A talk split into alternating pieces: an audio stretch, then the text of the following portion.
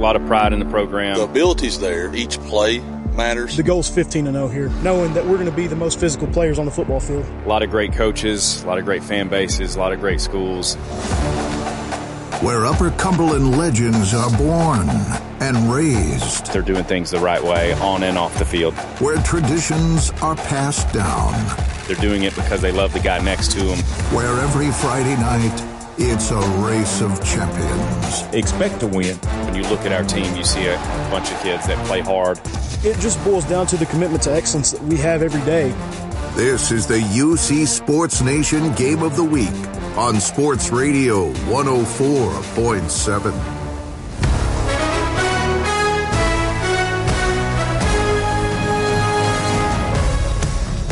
From Billy C. Rogers Stadium on the campus of Upperman High School, it's Bees Football presented by Middle Tennessee Natural Gas. Tonight, the 4-0 Bees host the 2-2 Warriors. Good evening. I'm Devin Hope here with Coach Wes Shanks. Coach, this is a huge, huge 4A region game here. Both teams heading into their third region game in a row. What is Upperman going to have to do to control the tempo of this game? Hey, look, this is one of those ball games that both fan bases have circled all year long. They put it on the schedule last year. This is the first time White County has been in this already stacked region this year. They dropped down from 5A to 4A, and this Class 4, Region 4A, or Region 4 is just with Stone Memorial, Upperman High School, White County. You've got Livingston. You've got Cumberland County. You've got Macon County. I mean, White County is going through the gauntlet of their season right now with, I mean, they went to Warren County, Cookeville, Stone, Upperman. They got Macon County next game. So even though they are 2-2, this is a huge game to either put them in a losing record for the regular season in their region. For Upperman, they come in 4-0, 2-0 after a big win off of Livingston in region, and so they're looking to continue to separate themselves from the rest of the region. And so that couldn't be a bigger matchup that the players are looking for, the White County's looking for, the fans, the coaches, everybody involved, and I know I'm looking forward to it. I'm looking forward to it as well, Coach. Tonight, it's the White County Warriors and the Upperman High School Bees. The UC Sports Nation Game of the Week. Powered by Middle Tennessee Natural Gas. Fueling your dreams. Fueling your life. Middle Tennessee Natural Gas. It's game time. Is a sports injury holding you back? Tier 1 Orthopedics and Neurosurgical Institute provides state-of-the-art care close to home.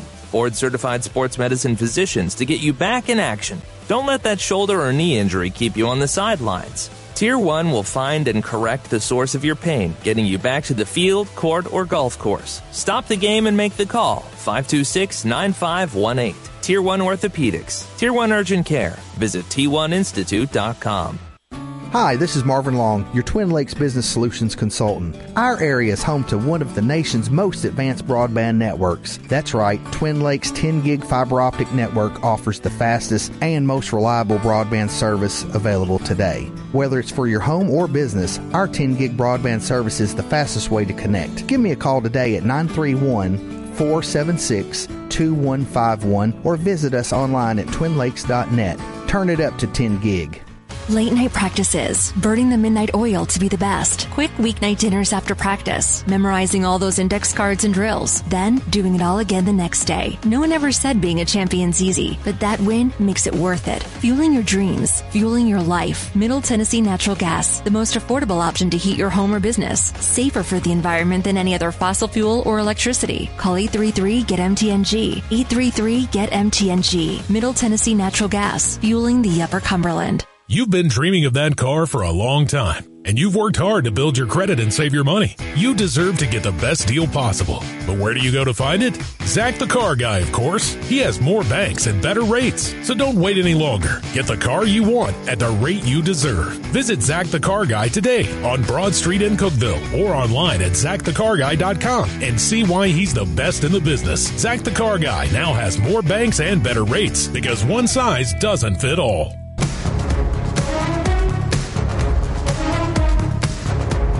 White County head football coach Curtis Payton.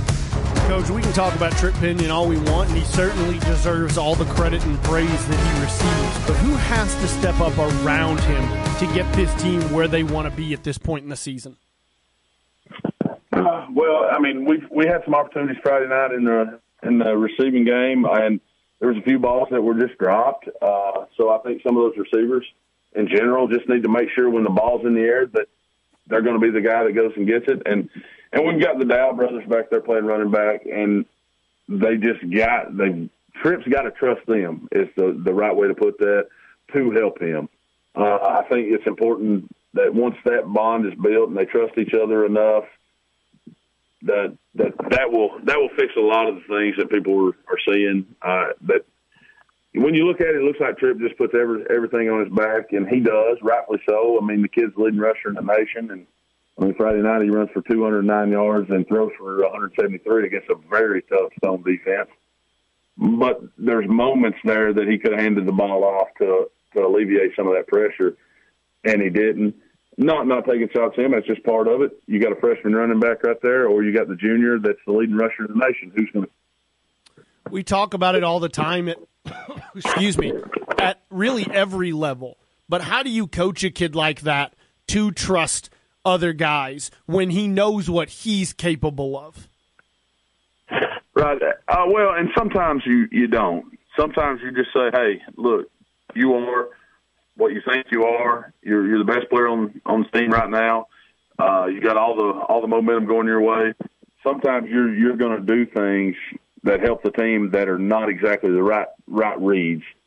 So you don't want to take him away from being himself, but at the same time, you just continually show tape and show him the 2 seconds after the read and things like that, and it just starts registering in his mind, and as we're practicing and practice, you start seeing it more. I feel like he's making those reads a little bit better and making sure that they're clear, but we just got to continue growth in that area. Upperman is 4-0, an incredibly tough opponent for so many reasons. Where do you guys have to key this week going on the road to Baxter? Well, it's simple, I think. You just key on yourself. I know it's, cliche and whatever, but Upperman's really good. They got a great defensive line, good linebackers, good secondary on defense. And then you turn around on offense, they got a really good offensive line, a solid running back, and a good quarterback with receivers on the outside. They are who everybody is looking at in the Upper Cumberland. That is the team. And if we start looking at all those things I just said, it gets a little bit intimidating. So we just focus on ourselves and we continue to try to get better, try to cut out the simple mistakes that we were talking about and making sure that we're prepared to execute what we need to do. And we can't control what Upperman's going to do or who's going to show up and play for Upperman. White County head coach Curtis Bates. Crisscrossing UC Sports Nation. Covering the frontier of games across the region. UC Sports Nation tonight. Powered by Frontier Chevrolet. Find the best deal on your next vehicle and on-the-spot financing with the Frontier Chevrolet team. Highway 111 just outside Livingston. I'm Jake Wallman. Livingston Academy hosts Pickett County tonight for homecoming.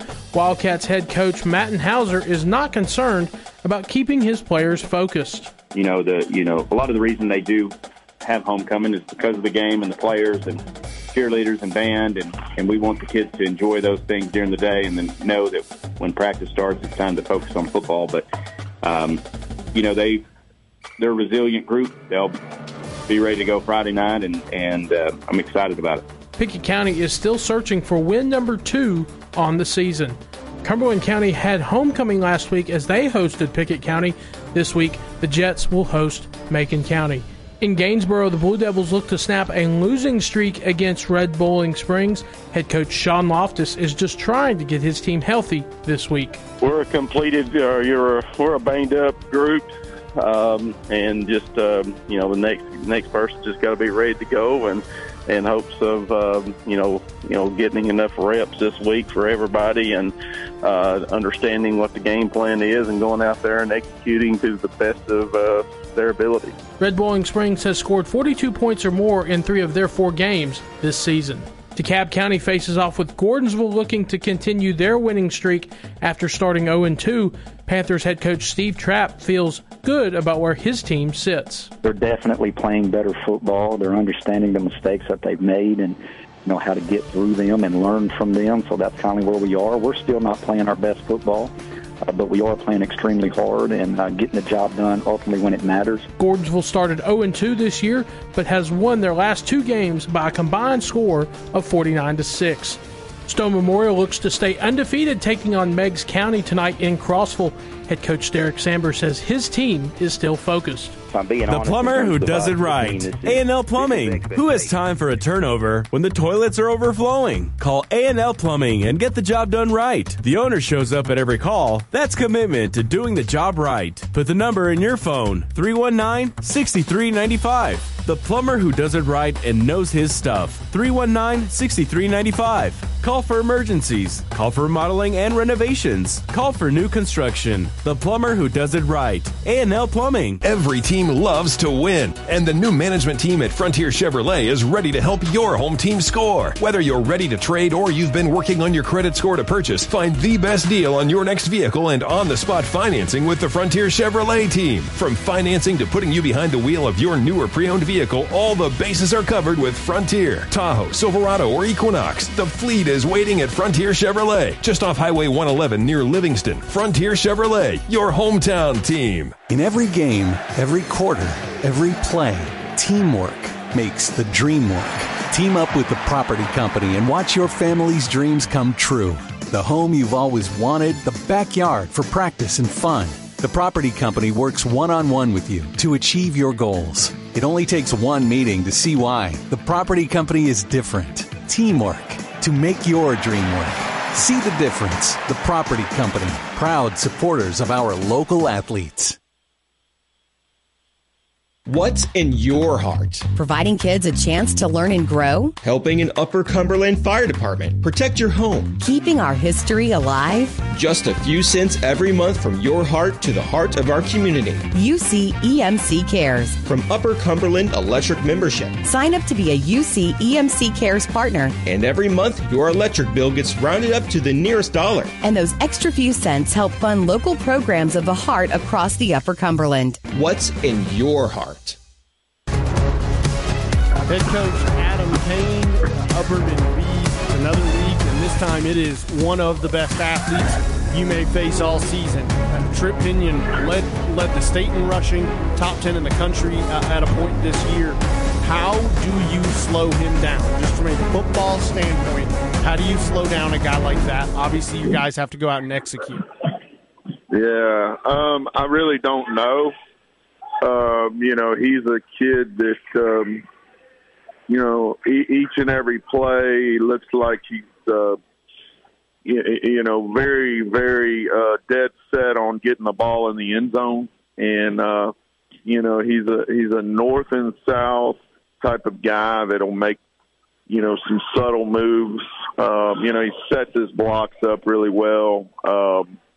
I don't recall seeing a kid this dynamic with the ball in his hands.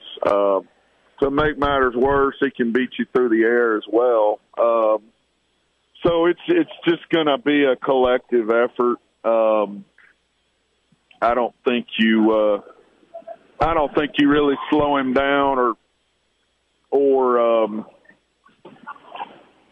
contain him or anything like that. I think the biggest thing is that, you got to make his 250 yards or 300 yards, whatever it may be that night. You got to make them tough yards. And, hopefully the wear and tear over the course of 48 minutes, maybe takes its toll on him. And that's what we're hoping to do is get some bodies to where he's going to be and hopefully get him on the ground. On the opposite side of that, how do you challenge your offense this week? How do you challenge a guy like Bronson Chaffin to step up and compete in a game where it could be quarterback mano-a-mano? Well, we never look at it that way. especially the way we play offense. It's a true team, concept. But, Bronson's got some, a skill set of his own that is pretty unique. And, hopefully we can, call some plays that let him run the ball some and also showcase his arm a little bit. We need to be a little more balanced and we need to be a little more consistent. But, offensively, we've moved the ball pretty well, and hopefully we'll be able to do the same. I think they play really hard on defense, and I think their football team kind of rallies around the quarterback, and they all want to do their part. So, it's going to be a big-time challenge. This will be a challenge for us. But, honestly, this is why we play. This is why we play these games. There's going to be a big crowd. It's going to be an electric environment, and hopefully our kids will embrace the whole thing. One of the practice here, game day there. You never have any time, so stop at the place that's always on time. On the Way, a crispy, salty snack, ice-cold drinks to cool off after practice. Get your team and your ride fueled at On the Way, 859 West Jackson Street. When life empties your tank, fill up at On the Way. Get snacks, fill up the mom taxi at On the Way, 859 West Jackson, across from the funeral home. Easy in and out. Before you hit the road or after that next practice, hit On the Way. Always on time for your team. Numbers are for game stats and scores, not people. If you'd rather do business with a neighbor who knows you than a big bank from who knows where, but you still want technology, convenience, and know-how at your fingertips, then One Bank of Tennessee is the one bank for you. Their mobile banking lets you transfer funds, pay bills, make deposits, and more right from your device, so you can bank safely at home, in the stands, or wherever life takes you. Download the One Bank TN mobile app in the Apple App Store or Google Play Store. Member FDIC, Equal Housing Lender. Getting set for kickoff around UC Sports Nation. It's homecoming at Livingston Academy. They host Pickett County this evening. White County will visit Upperman in the game of the week, while Cookeville is on the road at Mount Julian. DeKalb County will look to continue their winning streak, hosting Gordonsville, and Stone Memorial will look to stay undefeated, hosting Meigs County, before the Panthers and Tigers face off with each other next week. Warren County stays home and hosts Gallatin. Monterey will be back on the road to host Westmoreland. The UC Sports Nation Game of the Week. Powered by Middle Tennessee Natural Gas. Reminding you to call before you dig. Middle Tennessee Natural Gas. Stand by. Kickoff is next.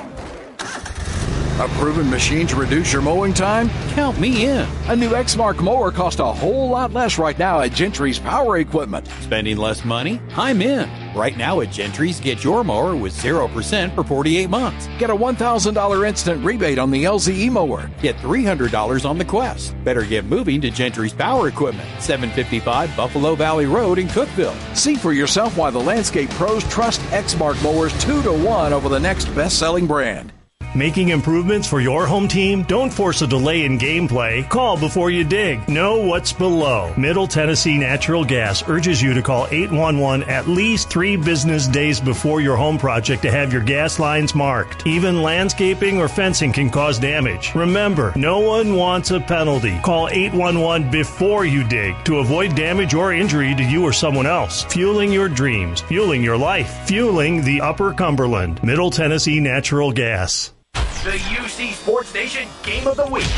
Powered by Middle Tennessee Natural Gas. W284DR Cookeville. WKXD HD3 Monterey. Sports Radio 104.7.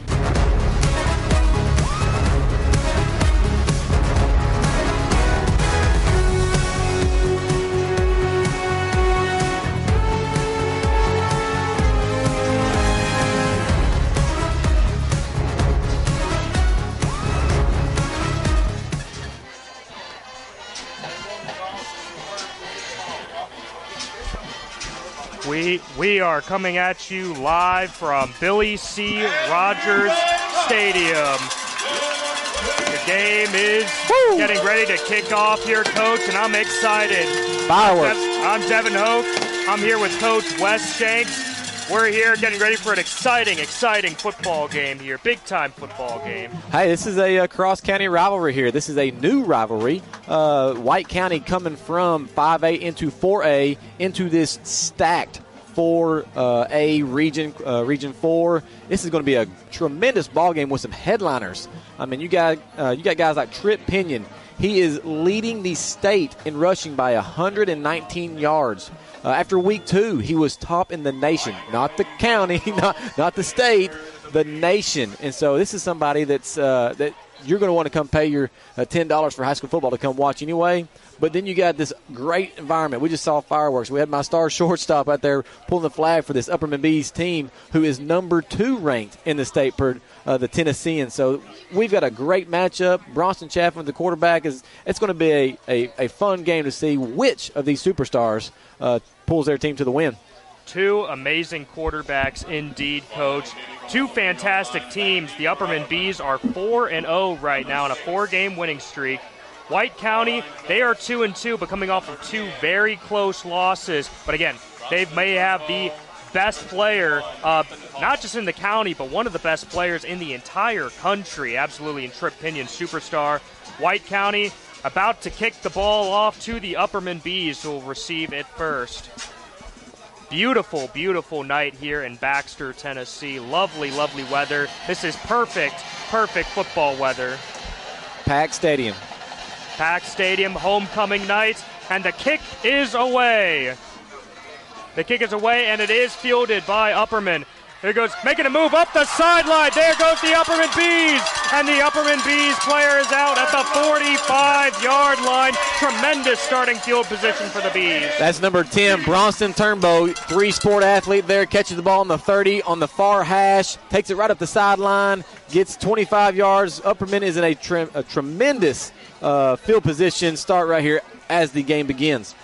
Incredible return. I mean, he just got to the sideline, and he went right up the sideline. So fantastic analysis there, Coach. Now the Upperman Bees are going to have great starting field position. That's actually at around really the 43-yard line in White County territory. So right off the bat, terrific start for Upperman. Let's see if they can capitalize off of a tremendous return. Got 2 receivers set. Chaffin gets the ball, hands it off to his running back right up the middle, and there he goes, number 21, Ethan Polk. Tough runner, and he picks up a first down. Ethan Polk, close to first down, excuse me. Ethan Polk leads the team in carries with 62, 440 yards on the season, averaging 7.1 yards a carrier. Coach Kane and this offensive staff loves giving him the ball right up in that A-gap. Hard-nosed runner. You're probably going to see a lot of that tonight. Terrific 8-yard run right up the middle, ball on the 35-yard line. So it is 2nd and 2 to go. Incredible downhill running from Ethan Polk. Now he stands right next to Bronson Chaffin. Chaffin looking to pass this time. Looking downfield, he throws it short, and he's got his guy Cam Bush out for a first down. Cam Bush gets out at around the 28-yard line for a first down. He was looking for Elijah Fitz right there on the flag route. As he rolled to his right on the right hash, he was trying to get to the end zone. The defense right there for White County did a great job. Over top of that, he did his second check down to Cam Bush out in the flats. Very smart play on the quarterback. Good defense. Hey, that's just good football. That was a terrific play from Bronson Chaffin, reading the defense, and he had all kinds of time as well. He was able to just stand back there as he rolled out.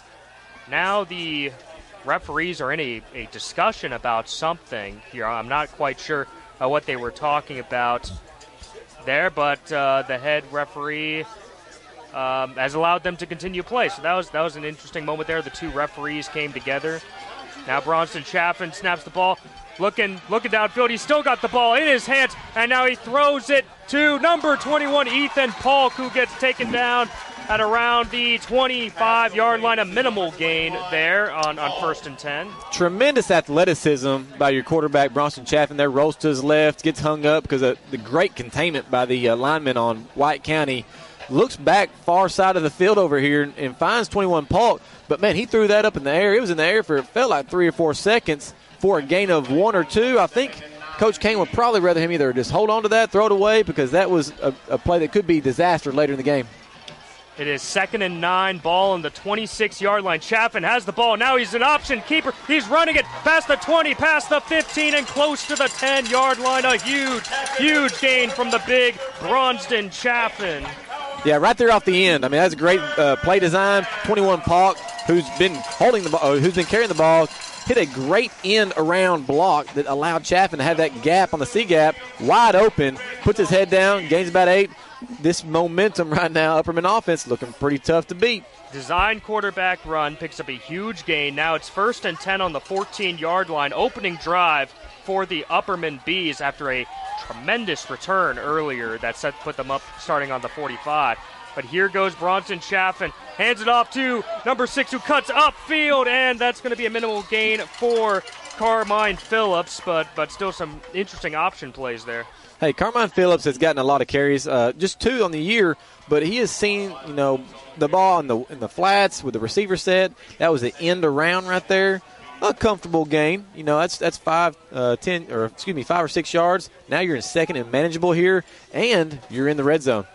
2nd and 6, ball on the 10-yard line with 10 minutes remaining in the first quarter. Of course, this is Upperman's opening drive. Bronson Chaffin alone in the backfield. Chaffin snaps the ball. He throws it to his guy, number 13. Is that complete? I believe it is. Just past the 10-yard line. That was a Elijah Fitz. Yeah, they had a 2-receiver set, but they had 2 tight ends on the right-hand side there. They both rolled out to the right with Bronson Chaffin. Feel like Coach Kane in the offense right now is liking getting Bronson in movement, which is allowing the play to adjust or the play to evolve or roll to the right, which is setting him up for success. 3rd and 3 on the 7-yard line. Chaffin hands off to Ethan Polk right up the middle. Did he get it? It looks like the referees are spotting it for a first down. Hey, that may be an Upperman first down, but number 7 right there, Isaiah Kelso for White County, had a touchdown-saving tackle. Came from the inside, got his legs underneath there. Otherwise, Polk's in the end zone. It was just enough for a first down. Very good running from Polk. And again, as you said, great tackle from Kelso. 1st and goal on the 4-yard line. Bronson Chaffin has Ethan Polk right next to him in the backfield. Chaffin hands off to Polk again, but this time he is stood up immediately. The White County defense was right there on him, and he goes nowhere. I'm trying to see who that number was right there. It's got a 3 in it because that was a tremendous tackle. Number 30, that 13 or 31. Either way, that was a linebacker came up for White County and just put his face mask in Polk's chest and stood him up. That's number 31. That's going to be your linebacker, Caden Blaylock. Great play. If White County is going to do some damage here and limit the offensive progress, it's going to take more tackles just like that. And Isaiah Kelso was in on that tackle as well, and he was fired up after that play. Now it is going to be 2nd and goal from the 4-yard line. Again, there was no gain on that play. This is Upperman's opening drive here. A very good one so far. 2nd and goal from the 4. Bronson Chaffin still has Ethan Polk right next to him in the backfield. Bronston rolls out, design quarterback run. They're trying to set the edge. He's going towards the end zone, and it is a touchdown. Bronson Chaffin reached the ball across the line. The fireworks are going off, and the Upperman Bees have scored a touchdown on their opening drive. Great play right there. I mean, if you're Coach Kane, design run from the goal line set, get a little quarterback sweep, athletic enough to get outside, get the ball over the pylon with about 3 defenders pushing him out. Could not script a better set of series if you're the Upperman Bees offense. It started with the terrific return and then a Bronson Chaffin touchdown run. Now the extra point is good. The Upperman Bees score on their opening drive. So it's 7:42 remaining in the first quarter. It is Upperman 7, White County 0.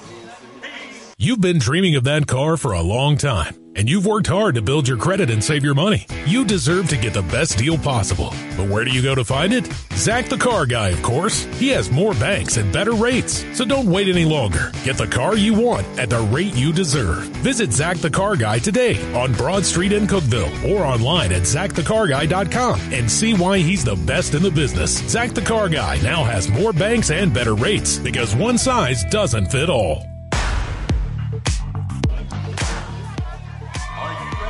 Now we are about to see the White County Warriors and that superstar quarterback Tripp Pinion on offense now after the Upperman Bees scored a touchdown on their opening drive to make this a 7-0 game with 7:42 remaining in the first quarter. Very good opening drive, Coach. Hey, keys to the game right here. The only way to stop Tripp Pinion, don't let the ball get in his hands. And if you're on offense with Upperman, that's how you keep him on defense. He can't score on defense. Maybe not. We'll see how the game goes. But that's a great way to start the game if you're Upperman. Let's see how White County responds. A very good drive to begin, and now Upperman kicks it off to White County, and that will roll out of bounds. So a flag is out. Of course, rolls out of bounds on the kickoff, so that is going to be some good field position for the White County Warriors. Stanfield is the kicker for Upperman, and critical role for him. He does a great job on extra points, even has some field goal attempts in this season, has a strong leg soccer player. Unfortunate mistake right there to give them a decent set of a starting position here, but he's also kicking it to Dowell, which is Malik Dowell's younger brother and one of the best athletes on that White County team. So White County has some athletes. Upperman is going to have to kick it to them and give them the ball. Let's see if they can contain them, because they are some of these guys that can also do some damage. The White County Warriors begin on the 35-yard line, 1st and 10, with 7:42 remaining in the first quarter. Pinion sends a couple guys in motion.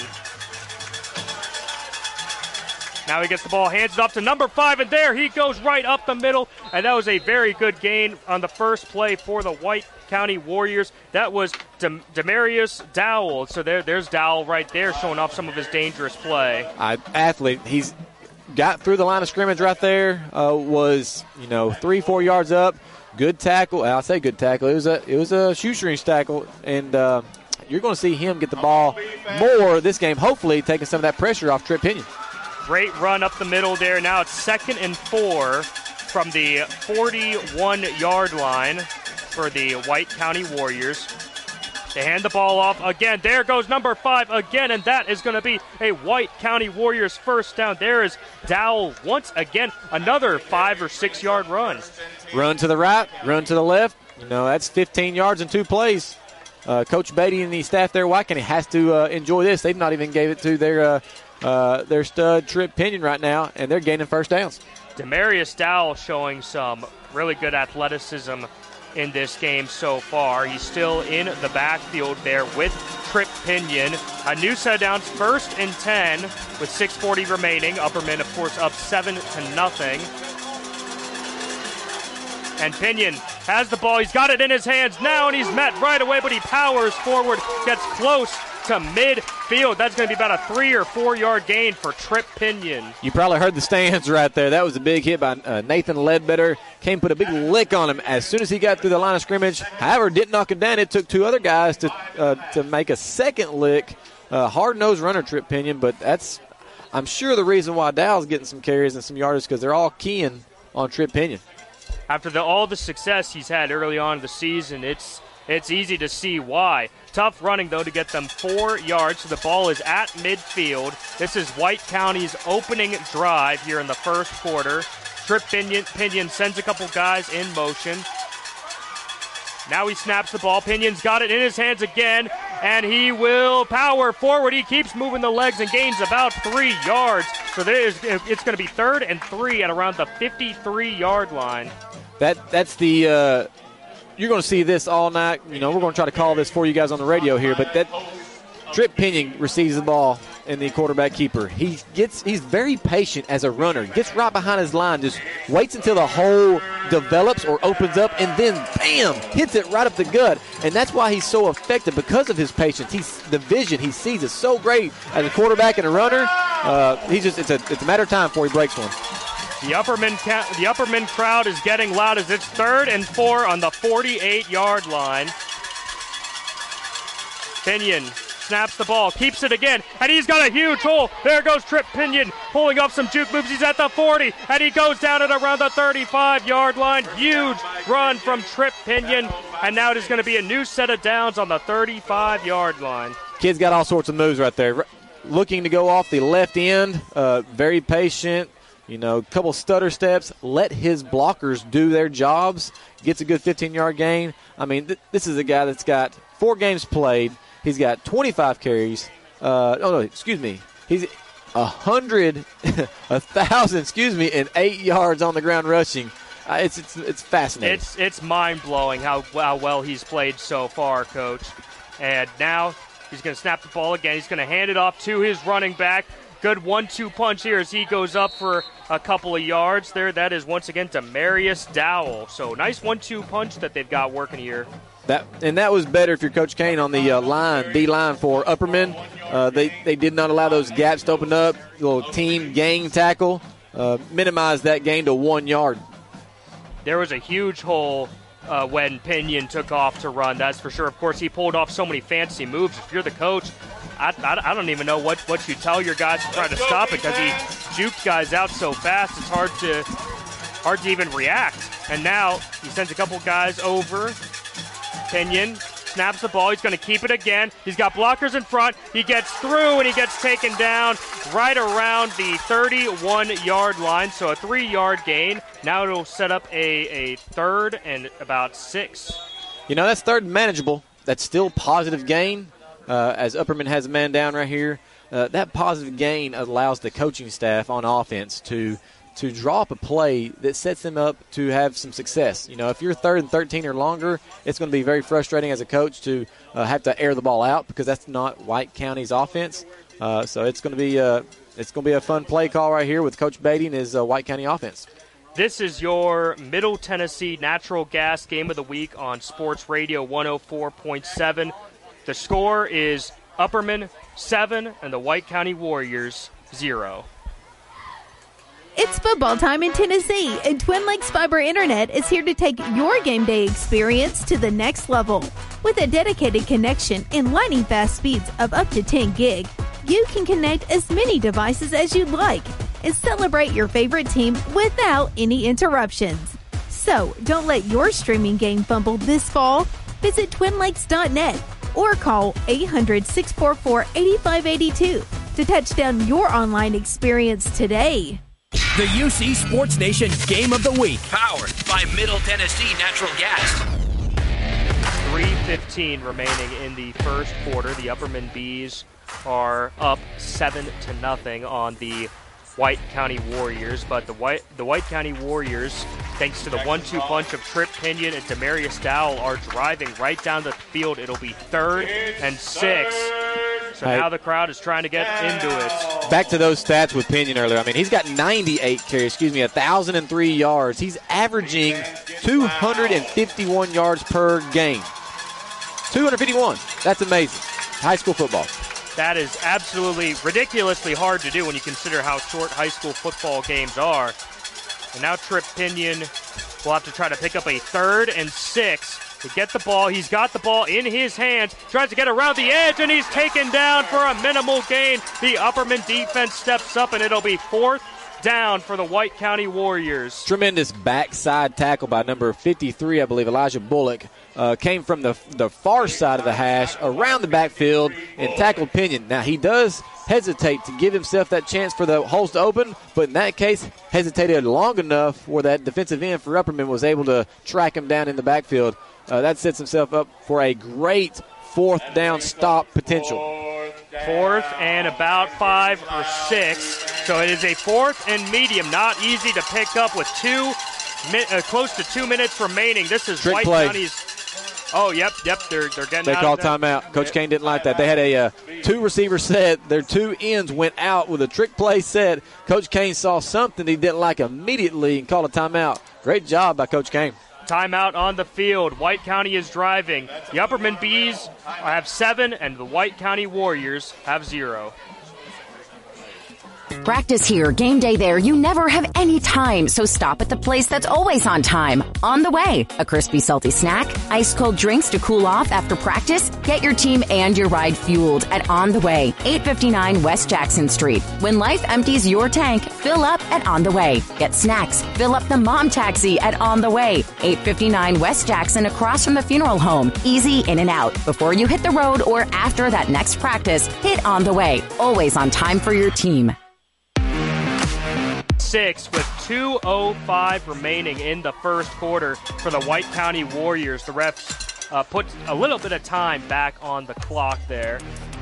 Now White County has had some time to talk it over. Upperman's had some time to talk it over. And this could be a huge, huge play in this game, and this beautiful night in Baxter, Tennessee, this early on.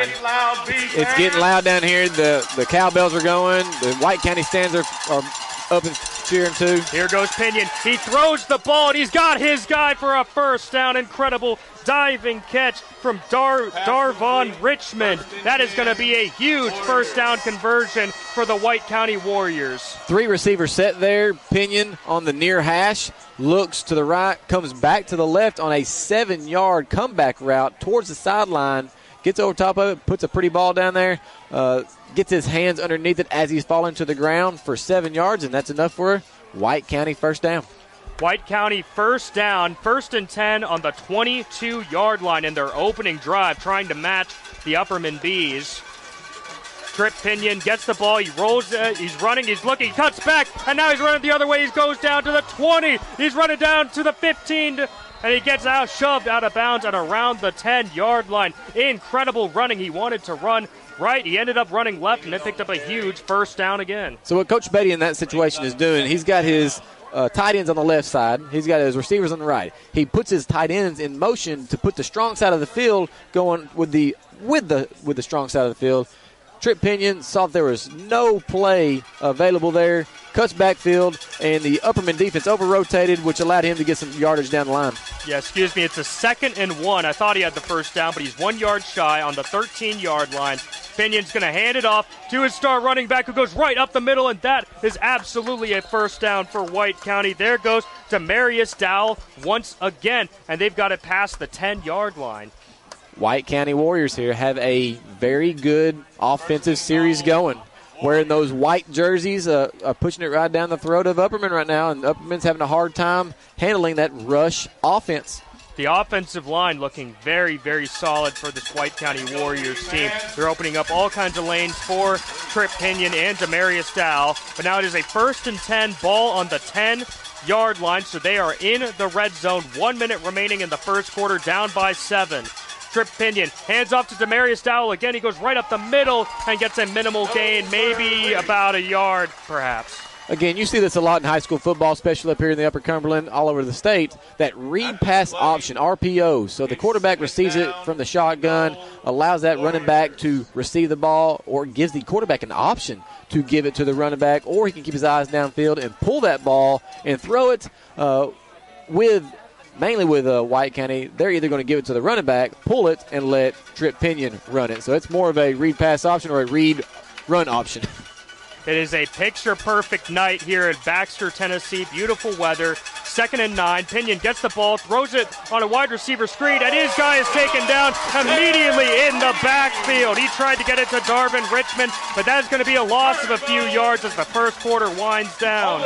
Receiver down there on the far end was unable to hold his block against number 10, Bronson Turnbow. Put it, wrapped him up for what looked like a loss of one there. That was a quick receiver bubble pass. Probably not what Coach Beatty wanted as far as execution, but, hey, you still have an opportunity at 3rd down to get that ball into the end zone. That's the end of the first quarter. White County is driving, but it'll be 3rd and 11. The Upperman Bees have 7, and the White County Warriors have 0. It's football time in Tennessee, and Twin Lakes Fiber Internet is here to take your game day experience to the next level. With a dedicated connection and lightning-fast speeds of up to 10 gig, you can connect as many devices as you'd like and celebrate your favorite team without any interruptions. So, don't let your streaming game fumble this fall. Visit twinlakes.net or call 800-644-8582 to touch down your online experience today. When you're looking for help getting after your goals, it's good to have someone to block and tackle for you. Folks around here have counted on One Bank of Tennessee for over 120 years. Being a One Bank of Tennessee customer feels like having your own on-call financial guide, because you do. One who believes banking should be easy to understand and easy to do, in person or online. Find them at onebanktn.com or meet them neighbor to neighbor at a branch near you. Member FDIC, Equal Housing Lender. Here in a packed stadium, a Region 4A big-time game, third region game in a row for both these teams, and it'll be a 3rd and 10 on the 10-yard line for the White County Warriors. This is their opening drive. The Upperman Bees scored a touchdown on their opening drive, and now the defense is trying to fire up the crowd, getting loud, and now there is a timeout. Hey, I'll give you some quick first quarter updates here. We've got Cookeville is at Mount Juliet. That's going to be a tough game. Mount Juliet 4-0, Cookeville 0, Mount Juliet 7. And another game here in the Region 4A, Stone Memorial 7, Meigs County 7. And just a reminder, a wrap-up of this game and all the Friday night action will be Saturday morning at 9, live from Chick-fil-A. The high school playbook, built by Mountain Barn Builders, live on The Rock 93.7. Okay, Coach, so they are 3rd and 10, ball on the 10-yard line. So this is going to be kind of a difficult one to pick up. What are you thinking the White County Warriors possibly do here? Well, you got to think, what's their kicking game like? Are they trying to get points on the board with a kicker? Otherwise, being 3rd and 10, you've got two possessions. If you got two possessions, you've been gaining consistently 5 yards a time with Dowell and Pinion, so that sets yourself up for knowing that you got two plays to get this touchdown. We're about to find out. It is 3rd and 10 at the very start of the second quarter. The White County Warriors down by 7, trying to answer the Upperman Bees. Pinion has the ball, drops back to pass. Pinion looking for help. He's scrambling. He throws into the end zone, and he misses his guy a bit too high, and it is 4th down. That was a very, that's not the first read he had right there. The first read was covered, good for the Upperman backfield or the Upperman secondary. Rolls to his right, had number 11, Peyton Simpson, available, but as he was rolling, got a little too much air under that ball, and it sailed just high because he had a receiver at the goal line. So now you've got 4th and goal from the 10. He had Peyton Wilson open, and now it looks like they will go for it. 4th and 10. 11:56 remaining in the second quarter, down 7-0. And now it appears that a timeout has been called by White County. They had a 4-receiver set. They're trying to get the ball wide, let Tripp Pinion throw it a little bit. Not their forte. Coach Beatty and crew wants to reconsider and rally the troops and put together one of their best plays. Timeout on the field. Upperman is up 7-0 on the White County Warriors. It's football time in Tennessee, and Twin Lakes Fiber Internet is here to take your game day experience to the next level. With a dedicated connection and lightning fast speeds of up to 10 gig, you can connect as many devices as you'd like and celebrate your favorite team without any interruptions. So don't let your streaming game fumble this fall. Visit twinlakes.net or call 800-644-8582 to touch down your online experience today.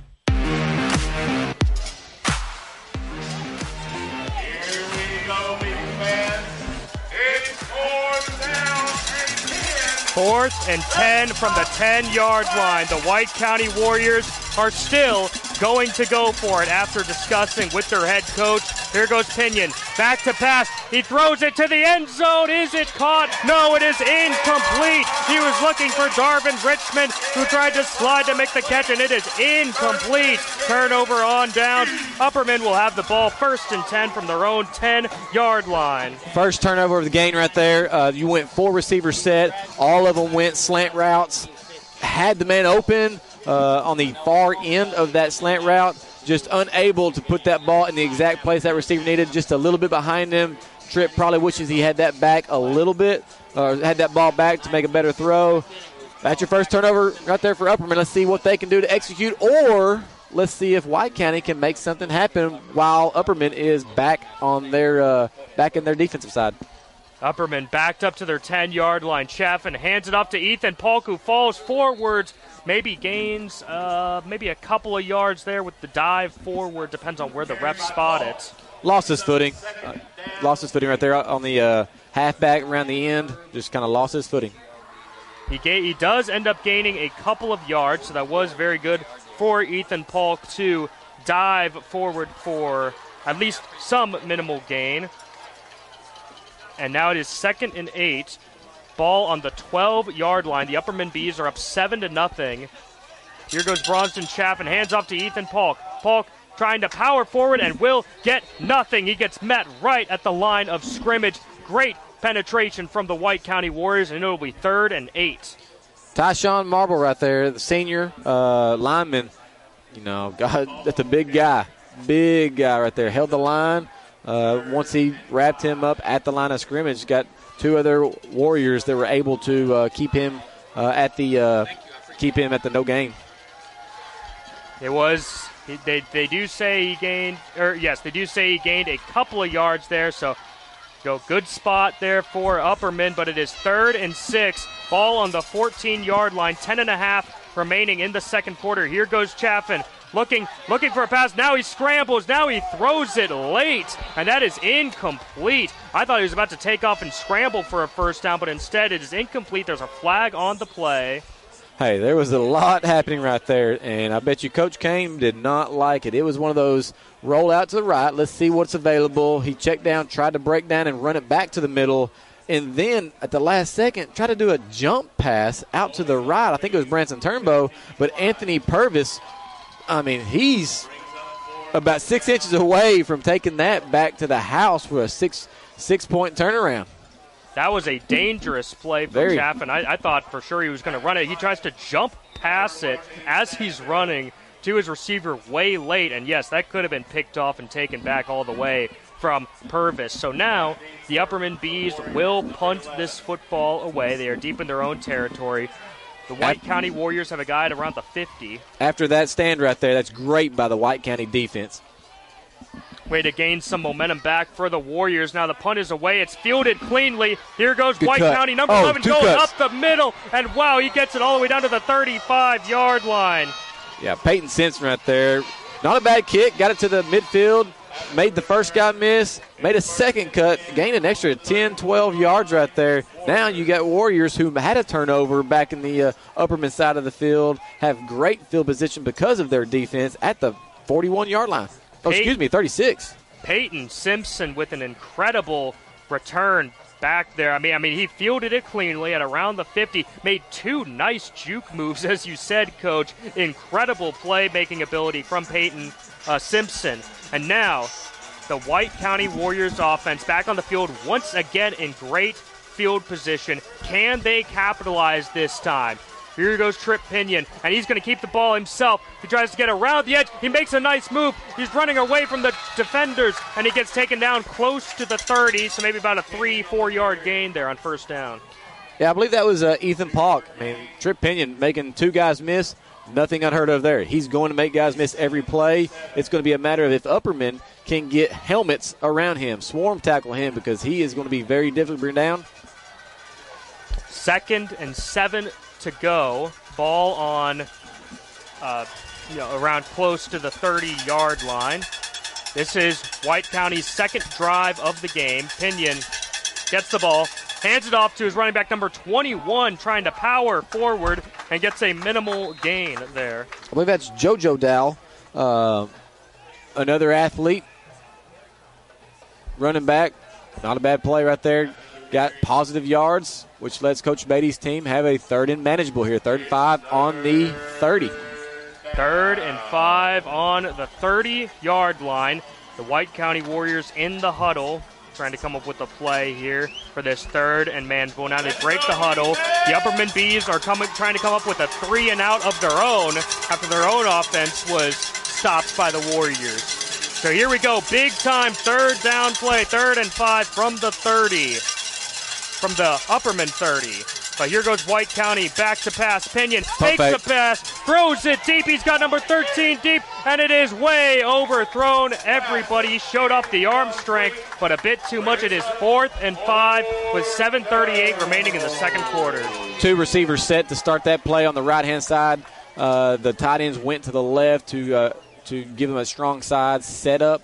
It was pretty clear he was pump faking initially. Number 10, Bronson Turnbow for Upperman, defensive back, did not bite on it. Actually read that the whole way. Tripp Pinion tries to throw it to the back pylon and overthrew his receiver and the defensive back.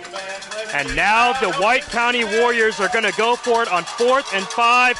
Once again, can the Upperman defense come up with another huge fourth down stop and get a second turnover on downs, or will the Warriors keep this drive going? Same two receiver set. Pinion back to pass again, throws it over the middle, and it hits his guy in the hands, but incomplete. He hit number 13, that is Antonio Purvis, in the hands. Incomplete, turnover on downs. The Upperman Bees will have the ball on their own 30-yard line with 7:33 remaining in the second quarter, up 7-0. Looks like Coach Beatty loves that slant route. That was a very good drawn-up play. Guy was open right there over the middle, over the linebacker. A little bit of a contact coming out of his break. Ball was helmet high. Purvis just unable to bring it down and put it in his hands. That's two turnover on downs this quarter for your Upperman Bees. And now the Upperman Bees, after they went 3 and out, had to punt it away, have the ball back. Now they give it to Ethan Polk. There goes Polk right up the middle, taking guys with him, and he gets down to around the 48-yard line. Huge run by Ethan Polk for a big Upperman first down. Hey, great play right up the middle for a 20-yard gain. Again, he's a downhill runner. Number 15, Sims, I believe that's for a freshman for White County, had a touchdown-saving tackle there. That's what you don't want to see. You don't want those DBs making those tackles, because that means they're about 7-8 yards past the line of scrimmage and your backers. Ethan Polk was carrying a couple of guys downfield as well. Tough running there as the ball is at the 49-yard line. They give it to Polk again. Breaks through the line again and gets close to another first down. That is a gain of about 9 there for Ethan Polk once again. Hey, Ethan Polk's getting momentum. I know the Bees offense getting momentum. Ethan Polk's getting momentum. He was headhunting right there. He was going around the end. He's not looking to run past somebody. He's looking to run through somebody. That was a gain of about 8 yards, so now they're in White County territory. Ball on the 43-yard line with a 7-0 lead. This is definitely looking a lot more promising than their last drive. Now here goes Bronson Chaffin. He's in the backfield with Ethan Polk. Chaffin gets the ball. He fakes the handoff. Open. Now he's going to throw it. Play action downfield. He's got number 6. Oh, what an amazing catch. And there he goes, juking guys out and bound to the end zone. What an amazing play from Carmine Phillips for an Upperman Bees touchdown.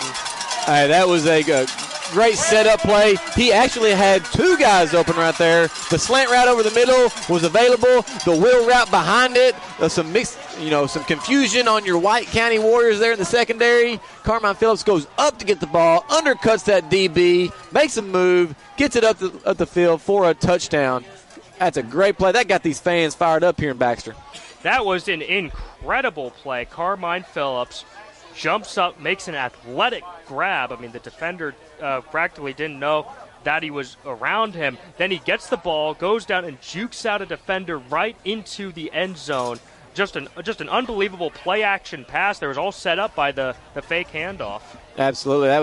That was a great setup right there from the Coach Kane offense. And, that's put 6 on the board. White County player down. The Upperman Bees have just scored their second touchdown. It is Upperman 13 and White County 0. When you're looking for help getting after your goals, it's good to have someone to block and tackle for you. Folks around here have counted on One Bank of Tennessee for over 120 years. Being a One Bank of Tennessee customer feels like having your own on-call financial guide, because you do. One who believes banking should be easy to understand and easy to do, in person or online. Find them at onebanktn.com or meet them neighbor to neighbor at a branch near you. Member FDIC, Equal Housing Lender. extra point to try to put Upperman up by exactly 2 touchdowns. They snap the ball to him, kicks it, and it's good. So Stanfield puts the Upperman Bees up 14-0 after a terrific drive there. Coach, what did you think about that last drive we just saw? It was just like the first drive. You know, they're pushing the ball downfield or up the middle runs with Ethan Polk. And not having to get the air game intact, and then that sets off the defense that's trying to key on that run game for White County, and then boom, over top, there's your touchdown. This is a big-time homecoming game here for Upperman Bees as they're taking on the White County Warriors, up 14-0 with 6:24 remaining in the second quarter. Now Upperman is set to kick it off. Big-time Division Regional 4A game here in Baxter, Tennessee, here at Billy C. Rogers Stadium. A packed house, beautiful weather here. What do you think about this environment, Coach? I graduated here in 04, and this is an athletic school. I mean, between the basketball, baseball, football, these fans, they bleed black and gold. And it's nothing better than Friday nights here in Upperman.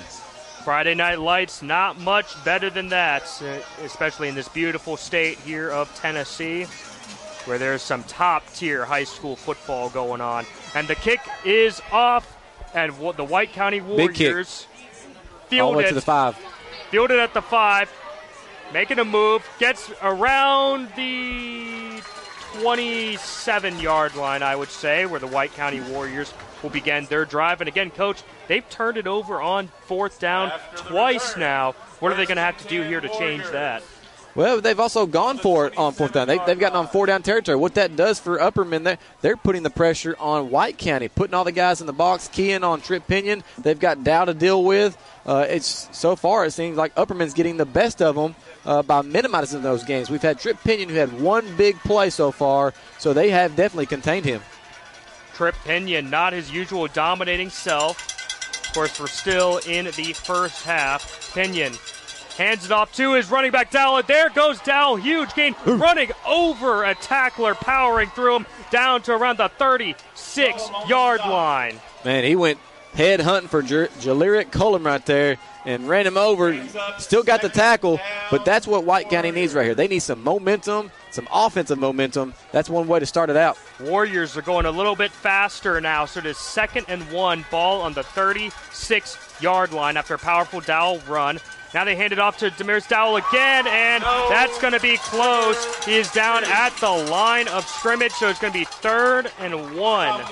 Read pass option right there. I felt like Dowell and Tripp had a little miscommunication or indecisiveness. Pinion wanted to give it to him, and Dowell was waiting to receive the football. It just wasn't very clean, which kind of put the timing off on that rush play or run play. They only got 1 yard, but looks right down there. They are moving the chains. The Warriors are on a 1st down. They did look at it. They decided that Dowell had gotten across the 1st down marker after initially really get not a 1st down. Now here goes Pinion. He's taken off, and he gains a minimal gain there. That play just seemed goofed up from the get-go. Now there is a flag all the way on the far side of the field. Can't really tell what it is, but it seems like it was after the play, Coach. Well, I don't know. I did see Coach Beatty. He was livid. He was over there with his headset off yelling at the official. Something happened. It was post-play, but he was letting the official know about it. Now, Upperman did have some penalties in the last couple of games. It is a face mask, it appears. It is a huge face mask penalty that will move the chains for the White County Warriors. And, of course, anytime the ball goes to your side of the field, you're definitely going to encourage that referee and advocate for them, for your players. But must have been, on our side, we couldn't see it this far. Must have been something pretty egregious. It must have been, because that moves the White County Warriors down to around the 44-yard line of Upperman territory. Now Pinion hands off to the running back. That's number 21, trying to get around the edge, and he's taken down by Bush. Little JoJo Dow right there, freshman. Got some speed, got out to the outside the numbers. But, man, good tracking him down right there. Good. It was good. It was just, there really is nothing else to say about that. It was just a really good, clean tackle, a 1-yard gain for JoJo Dowell. He was trying to get around the edge there, just couldn't really get by Cam Bush. But now it's 2nd and 9, ball on the 43-yard line of the Upperman Bees. The White County Warriors are down 14-0 with 4:15 remaining in the second quarter. Now Tripp Pinion is going to get the ball. He's going to keep it himself. He's trying to see a hole, and he's hit immediately by number 58. Stood up at the line of scrimmage. Andrew Bohan right there, big guy, grabbed him at the line of scrimmage, pushed him back behind the line of scrimmage by himself. But the positive thing, if you're Coach Kane, is there were 5-6 other defenders waiting for him in that same gap. So right now, the Upperman defense is definitely keying on Tripp Pinion. They're swarm tackling, not giving him any room, even though he is putting his jukes on. He's being patient. Right now, looks like Upperman defense getting the best of that White County offense. That is absolutely right. It is 3rd and 9. Ball on the 43-yard line. 3:20 remaining in the second quarter. White County down 14-0. Here goes Pinion. Back to pass. He's going to throw it long, and he's got his. Oh, it's broken up at the last second. Broken up. He was looking for his top-tier receiver, Darvon Richmond, and it was broken up by Carmine Phillips. Great play set up again. Coach Betty had what he wanted. Tripp Pinion, the second time I've seen the ball, a little bit behind the receiver. Darvon Richmond is one of the, if not the fastest athletes in the Upper Cumberland. Tremendous speed, and he got that step on Carmine Phillips. Ball was on his back shoulder. Gave Carmine just enough time to catch back up to disrupt that play. Now the White County Warriors look like they are going to finally punt the ball on 4th down. The punt is away. End over end. Lands at the 10. And great bounce. That is a tremendous punt as it's inside the 5-yard line. Great directional kick right there. Sparta has, kept Upperman deep in their own field right there with going for it on 4th down. This is a different situation where they punted, and now the ball's going to be inside the 5-yard line. Upperman was successful at getting it outside that of their side of defense or their territory last time. But with 3 minutes to go in this game, let's see how aggressive Coach Kane and that staff is. Yes, Upperman is backed up deep in their own territory, so this is definitely going to be a tricky spot for the Bees. The White County Warriors defense trying to once again put their offense in a good situation here. It's going to be 1st and 10 at the 4-yard line for Upperman. Here goes Bronson Chaffin. He's got some space, and he picks up a really solid gain of about 7 or 8 yards on the carry, on the option, on the design quarterback carry. That just looked easy. That's a snap to the big quarterback. Rolls to his right a little bit, puts his head down, gains what we thought was 9 right there. He must have stepped out of bounds about 2 yards shy of that. He's about 5 or 6 yards. And now it is 2nd and 5 to go. Ball on the 9-yard line. It was a nice 5-yard gain. Looked like Chaffin was just galloping down the field there. Easily picked up 5 yards. Chaffin now hands off to Polk, right up the middle, huge hole, and he runs over number 11, Peyton Simpson, and Ethan Polk with a huge 1st down. Massive run from Polk. Man, Polk's just that guy that you love to watch if you're that heavy hitter. He's helmet seeking right now. Just wants to get downfield, get some momentum, and he's daring you to try to tackle him. He absolutely is. Ethan Polk is such a tough downhill runner. And now the Upperman Bees get to keep this drive going as we close in close to 2 minutes remaining in the first half. Upperman is up 14-0. Here goes Chaffin. Play action pass. Throws. He's looking for number 13, and he's got him. Easy pitch and catch down, and he keeps rumbling down to around the 45-yard line. Incredible play from Elijah Fitz, who's been busy today. Yeah, receiver pass play out to the outside boundaries of the field. Once he caught that, he had a blocker in front of him downfield, took advantage of it, got 5 more yards. Now they're on the 45-yard line with 2 minutes and 2 seconds remaining. That's 40 yards in about 1 minute. That's a good pace if you're Coach Kane and staff. This is a really good pace for Upperman. And here goes Chaffin, and there is a flag. I think I did see some early movement there from the Upperman offensive line, but we'll see what the official call here is. Looked like some confusion right there from White County. They were rushing to get their player off the field. Upperman was trying to get to the line and be a hurry-up offense, and with that hurry-up, had a quick little jump. Timing was not there. Cost them 5 yards. There haven't been very many penalties this game, Coach. Hardly any at all. Very clean game. First and 15 now, as the clock now winding down. 1 minute and 40 seconds remaining in the first half. Ball on the 40-yard line for Upperman, up 14-0. They hand off to Polk. He's got some holes. He's got some space, and he gets a lot of that yardage right back. He gets down to around the 49-yard line to set up a third and manageable. I feel like Peyton Simpson and Ethan Polk are going to – I'm sure they've spoken to each other already, because Polk is just headhunting him. I mean, that's your safety is having to come up and hit Polk. That's not what you want if you're White County. You need those linebackers in the D-line to stop him. The way Polk is hitting him, I almost think they talked to each other before the game happened. But here goes Chaffin. Looks like he's back to pass. A third and 6. He throws it deep to number 10. He's got him. And what an incredible catch at the 15-yard line. The Upperman Bees. Big first down with 54 seconds left. Hey, that's a big-time matchup play right there. You've got number 10, Bronson Turnbow, basketball player. Demarius Dowell, DB, one of your better athletes on that White County defense.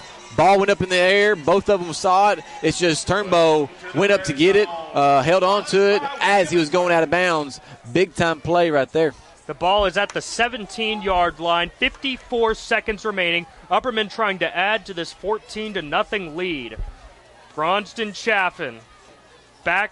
It looks like he's going to run it. Design quarterback run. Now he cuts it back to the left side. There goes Chaffin, juking defenders out as he gets close to the end zone, down at around the 1 or 2 yard line. Incredible run from Bronson Chaffin. I'll tell you what set that up was rolling out to his right. He sees there's not much there. Number 56, Ian Cox, pancaked his offensive lineman for Upperman, which allowed him to cut back to the left-hand side of the field and gain another 10 yards and just came up short on the goal line there. You got 30 seconds. Let's see if they can put it in the end zone. 30 seconds left. First and goal on the 2-yard line for the Upperman Bees, trying to add another score. High snap, handoff to Polk. He powers forward, and he's in the end zone. A 2-yard rushing touchdown for Ethan Polk with 20 seconds left in the first half. It is 20-0, Upperman Bees. Hey, with 20 seconds to go in the half right there, fireworks going, Upperman up 20-0. After Stanfield right here could make it 21. I know who your player of the first half is going to be. That man, Ethan Polk, running right down through that White County defense. Ethan Polk has been absolutely dangerous. He's been running over guys. He seems to be on a bit of a hot streak right now these last couple of weeks, and it seems to have continued into this game. And the extra point is good. It was a line drive kick, but it does go through. So, Coach, 20 seconds left, 21-0. If you're the White County Warriors head coach, what are you telling your team right now? Well, you're just trying to be positive as you can right now, because there's not much you're going to be able to do with 20 seconds. You want to receive the ball, not make a silly turnover right here on the kickoff return. You may have one play, two plays with Tripp Pinion to run the ball. You might throw it deep. Probably with the momentum right now at Baxter, not looking good. You may just run it one time up the middle, get into halftime, and then make your adjustments. So right now, unfortunately, they're just probably, hey, we're okay. We're down 3 scores. We're a very good offense. We can come back and score this many points, but let's not make another mistake that can really break this game open here in the second quarter. The crowd is getting hyped up here in Baxter, Tennessee. Beautiful night in Baxter. A packed house here for homecoming for the Upperman Bees against the White County Warriors. Big time 4A matchup. And now the Upperman Bees are about to kick the ball off back to White County. 20 seconds left for the Warriors. Let's see what the Warriors can do with it as the kick is away. A short kick. Bobbled And now they will be down at around the close to the 30-yard line. 16 seconds left. Ball on the 30 for the White County Warriors. You know, I really have a hard time thinking they're going to try to throw it or do something too crazy here. 16 seconds on the 25-yard line. Get into half here. Let's make some adjustments. Man, but I tell you, it feels right now there's a lot of things going Upperman's way right now. The momentum has certainly shifted Upperman's way, and we will see what White County does here. 1st and 10, ball on the 29-yard line with 16 seconds left. Tripp Pinion has the ball. He keeps it himself, and he gets tackled immediately. Great tackle by number 36 to get into the backfield. That is Walter Kane bursting through the hole, and he tackles Pinion for what looks like the last play of the first half. And absolutely it is. That we have reached halftime here, and the Upperman Bees are up big. It is Upperman 21 and the White County Warriors 0. This is the UC Sports Nation Game of the Week on Sports Radio 104.7. Powered by Middle Tennessee Natural Gas. Tonight's game sponsored by Cookeville Regional. State-of-the-art care right here at home. Cookeville Regional. It's the way we care. By The Property Company. The home you've always wanted. Your family's special place. Let The Property Company go to work for your dream. On the Way, Jackson Street at Buffalo Valley Road, Cookeville. It's On the Way by One Bank and by A&L Plumbing. The plumber who does it right. A&L Plumbing. A proven machine to reduce your mowing time? Count me in. A new Exmark mower costs a whole lot less right now at Gentry's Power Equipment. Spending less money? I'm in. Right now at Gentry's, get your mower with 0% for 48 months. Get a $1,000 instant rebate on the LZE mower. Get $300 on the Quest. Better get moving to Gentry's Power Equipment, 755 Buffalo Valley Road in Cookeville. See for yourself why the landscape pros trust Exmark mowers 2-to-1 over the next best-selling brand. Late night practices, burning the midnight oil to be the best, quick weeknight dinners after practice, memorizing all those index cards and drills, then doing it all again the next day. No one ever said being a champion's easy, but that win makes it worth it. Fueling your dreams, fueling your life. Middle Tennessee Natural Gas, the most affordable option to heat your home or business. Safer for the environment than any other fossil fuel or electricity. Call 833-GET-MTNG. 833-GET-MTNG. Middle Tennessee Natural Gas, fueling the Upper Cumberland. The plumber who does it right. A&L Plumbing. Who has time for a turnover when the toilets are overflowing? Call A&L Plumbing and get the job done right. The owner shows up at every call. That's commitment to doing the job right. Put the number in your phone, 319-6395. The plumber who does it right and knows his stuff, 319-6395. Call for emergencies. Call for remodeling and renovations. Call for new construction. The plumber who does it right. A&L Plumbing. In every game,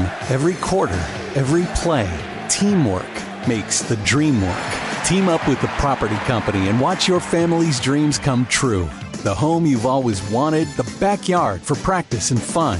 The Property Company works one-on-one with you to achieve your goals. It only takes one meeting to see why. The Property Company is different. Teamwork to make your dream work. See the difference. The Property Company, proud supporters of our local athletes. The Tier 1 Halftime Report begins now. Board-certified sports medicine physicians to get you back in action. Don't let that shoulder or knee injury keep you on the sidelines. Call Tier 1.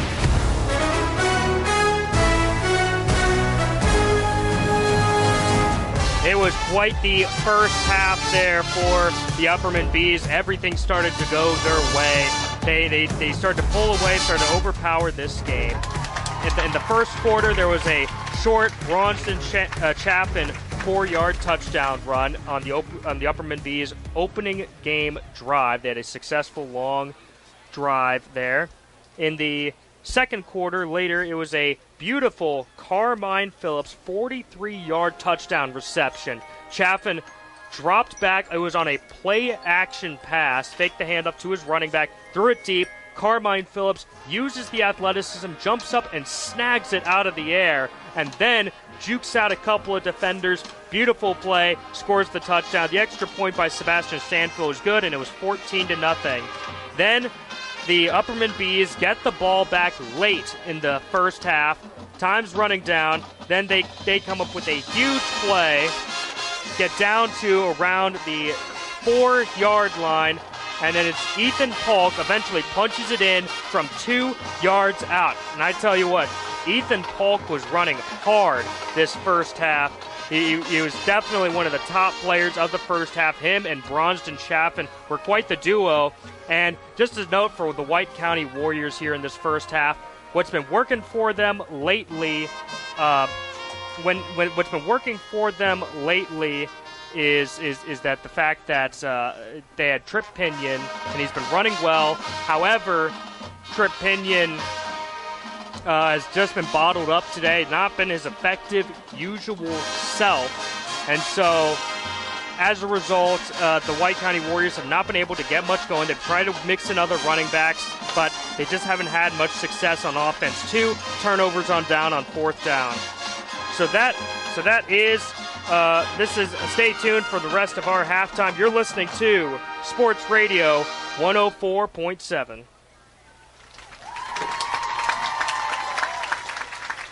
This is the Tier 1 Halftime Report.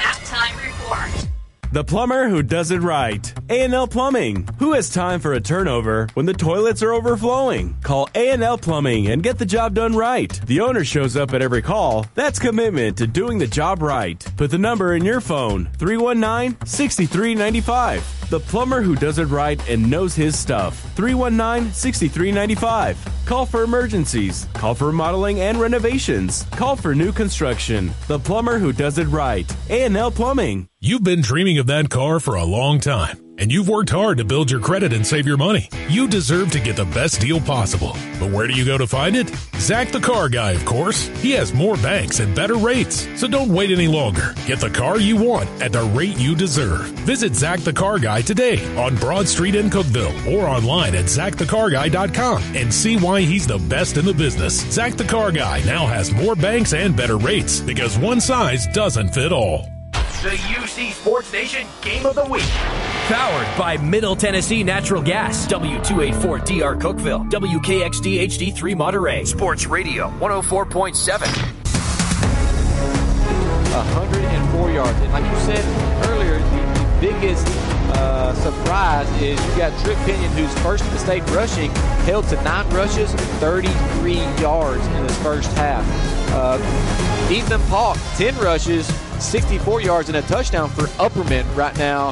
Definitely the player of the half in this game. Bronson Chaffin, 6 for 7, passing the ball, 114 yards and 1 TD. And that's been the air attack for Upperman here with Carmine Phillips, 1 reception at 43 yards and a TD. Bronson Turnbow, 1 reception, 35 yards. Elijah Fitz, 2 for 27, and then 2 others. They're only 2 receptions for White County, and that's Richmond with only 7 yards. So a tremendous difference on the passing game. And then you also got the turnover game when White County goes 1 for 3 on 4th down conversions. Upperman also 0 for 1. But those, there's no fumbles, only 2 penalties.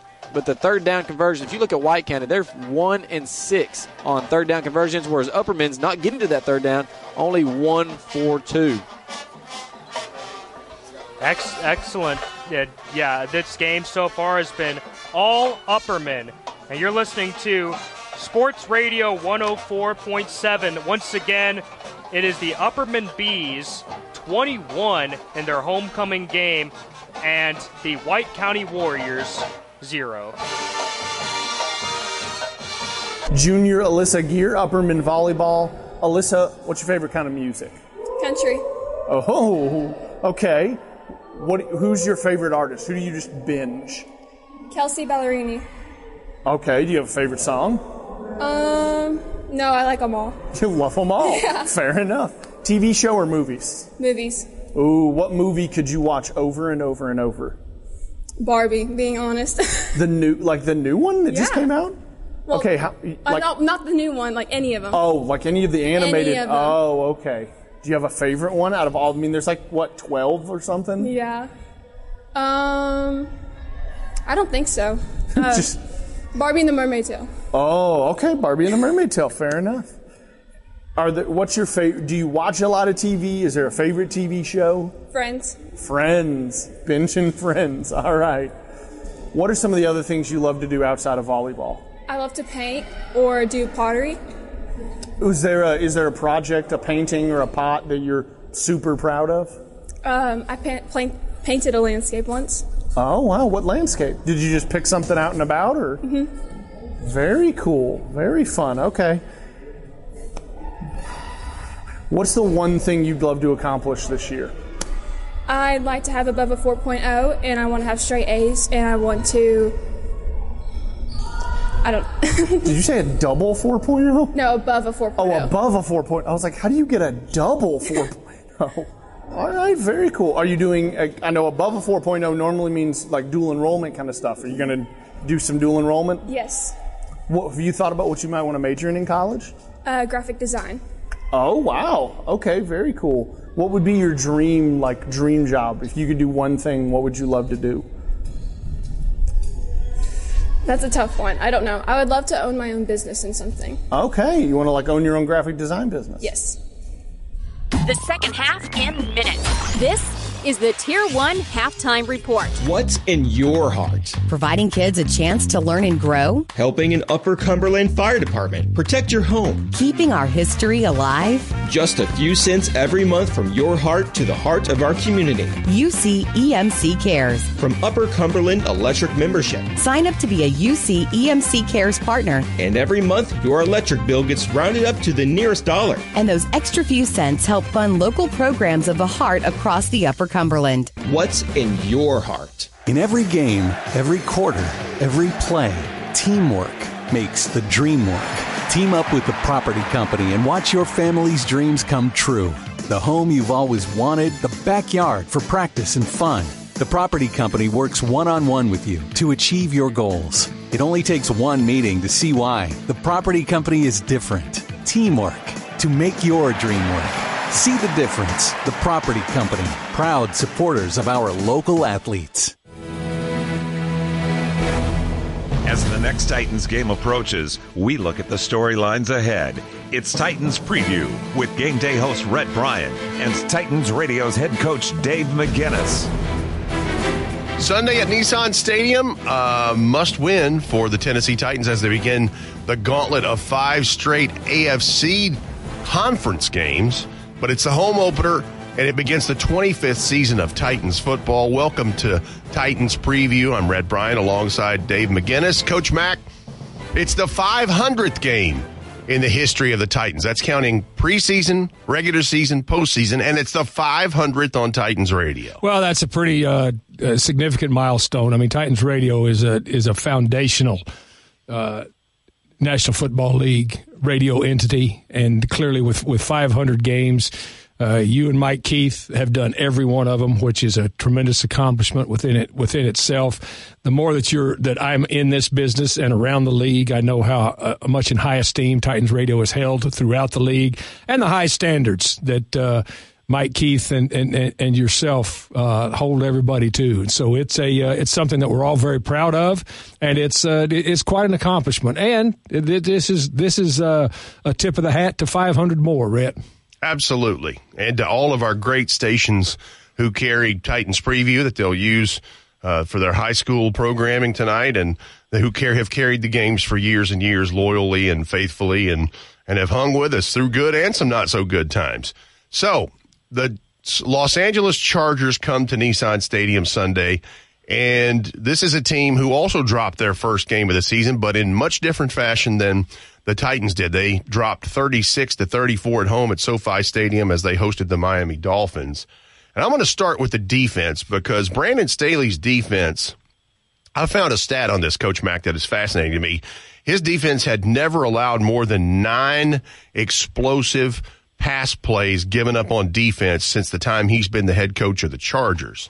And On Sunday's game, Tua Tagovailoa carved them up. They gave up 536 yards total offense, 466 of it through the air from Tua and his receivers.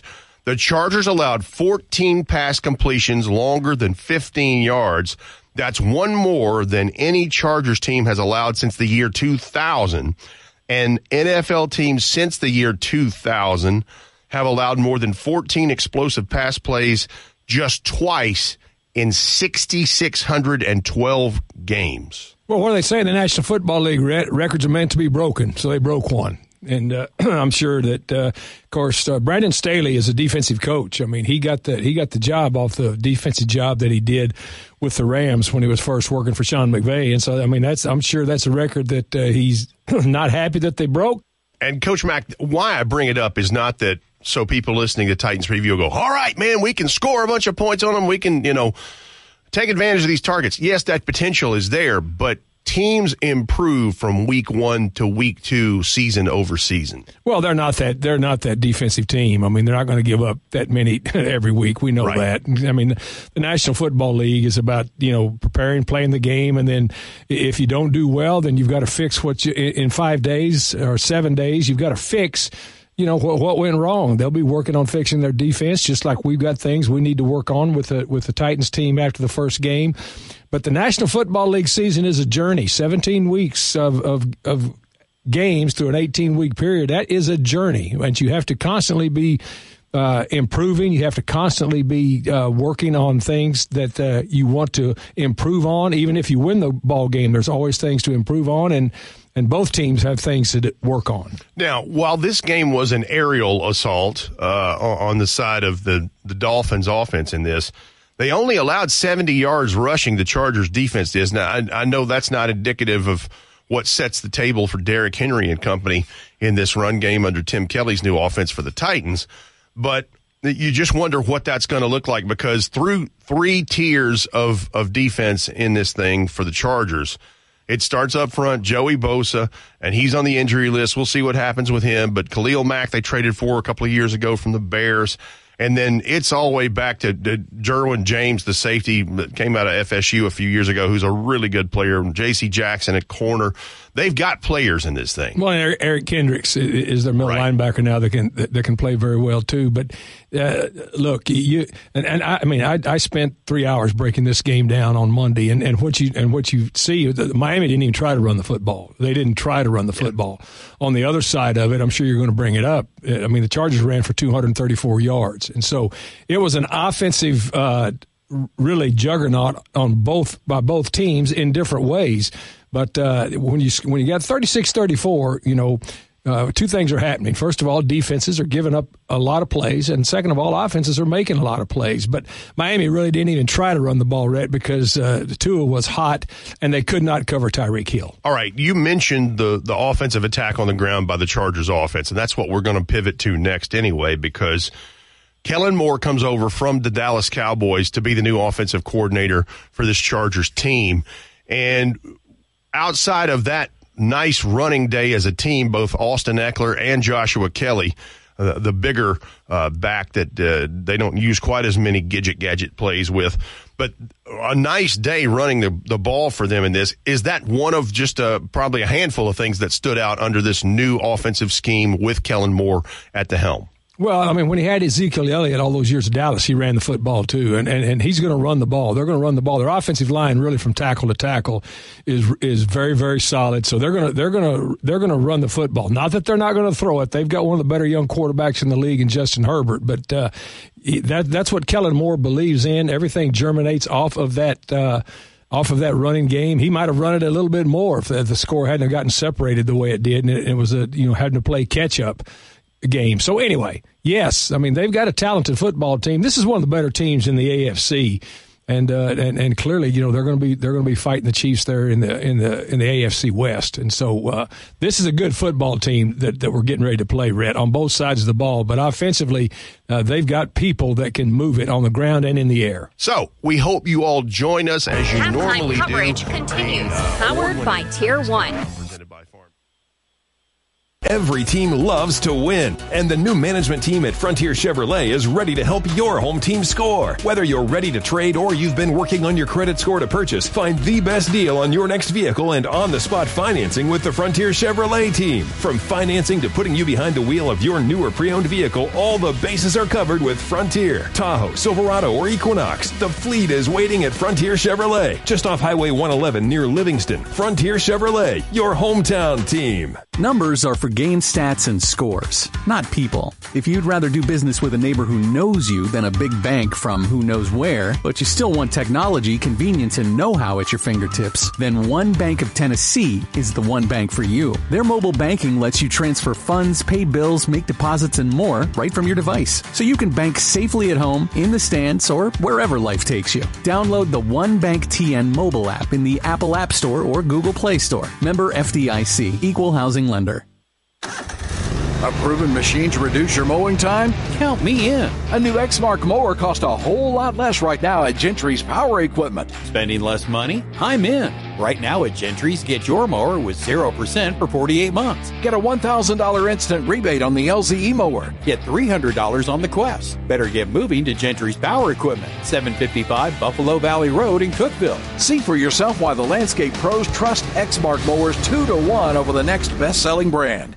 Making improvements for your home team? Don't force a delay in gameplay. Call before you dig. Know what's below. Middle Tennessee Natural Gas urges you to call 811 at least 3 business days before your home project to have your gas lines marked. Even landscaping or fencing can cause damage. Remember, no one wants a penalty. Call 811 before you dig to avoid damage or injury to you or someone else. Fueling your dreams. Fueling your life. Fueling the Upper Cumberland. Middle Tennessee Natural Gas. The UC Sports Nation Game of the Week. Powered by Middle Tennessee Natural Gas.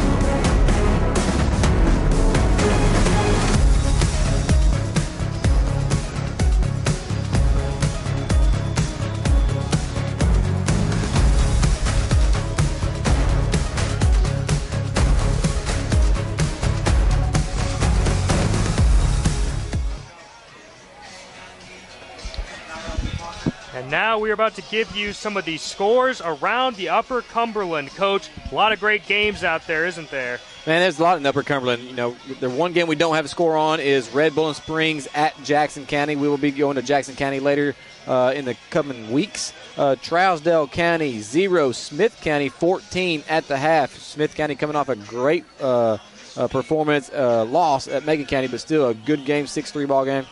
Monterey, who we had was our game of the week last week versus Clay County. And Monterey, we have their game of the week next week. Monterey 21, Westmoreland 7 at the half. Coach Hughes and his bunch really playing well in Westmoreland. Portland 21, Clay County 20 in the second quarter. Macon County 21, Cumberland County 0 in a Region 4 matchup.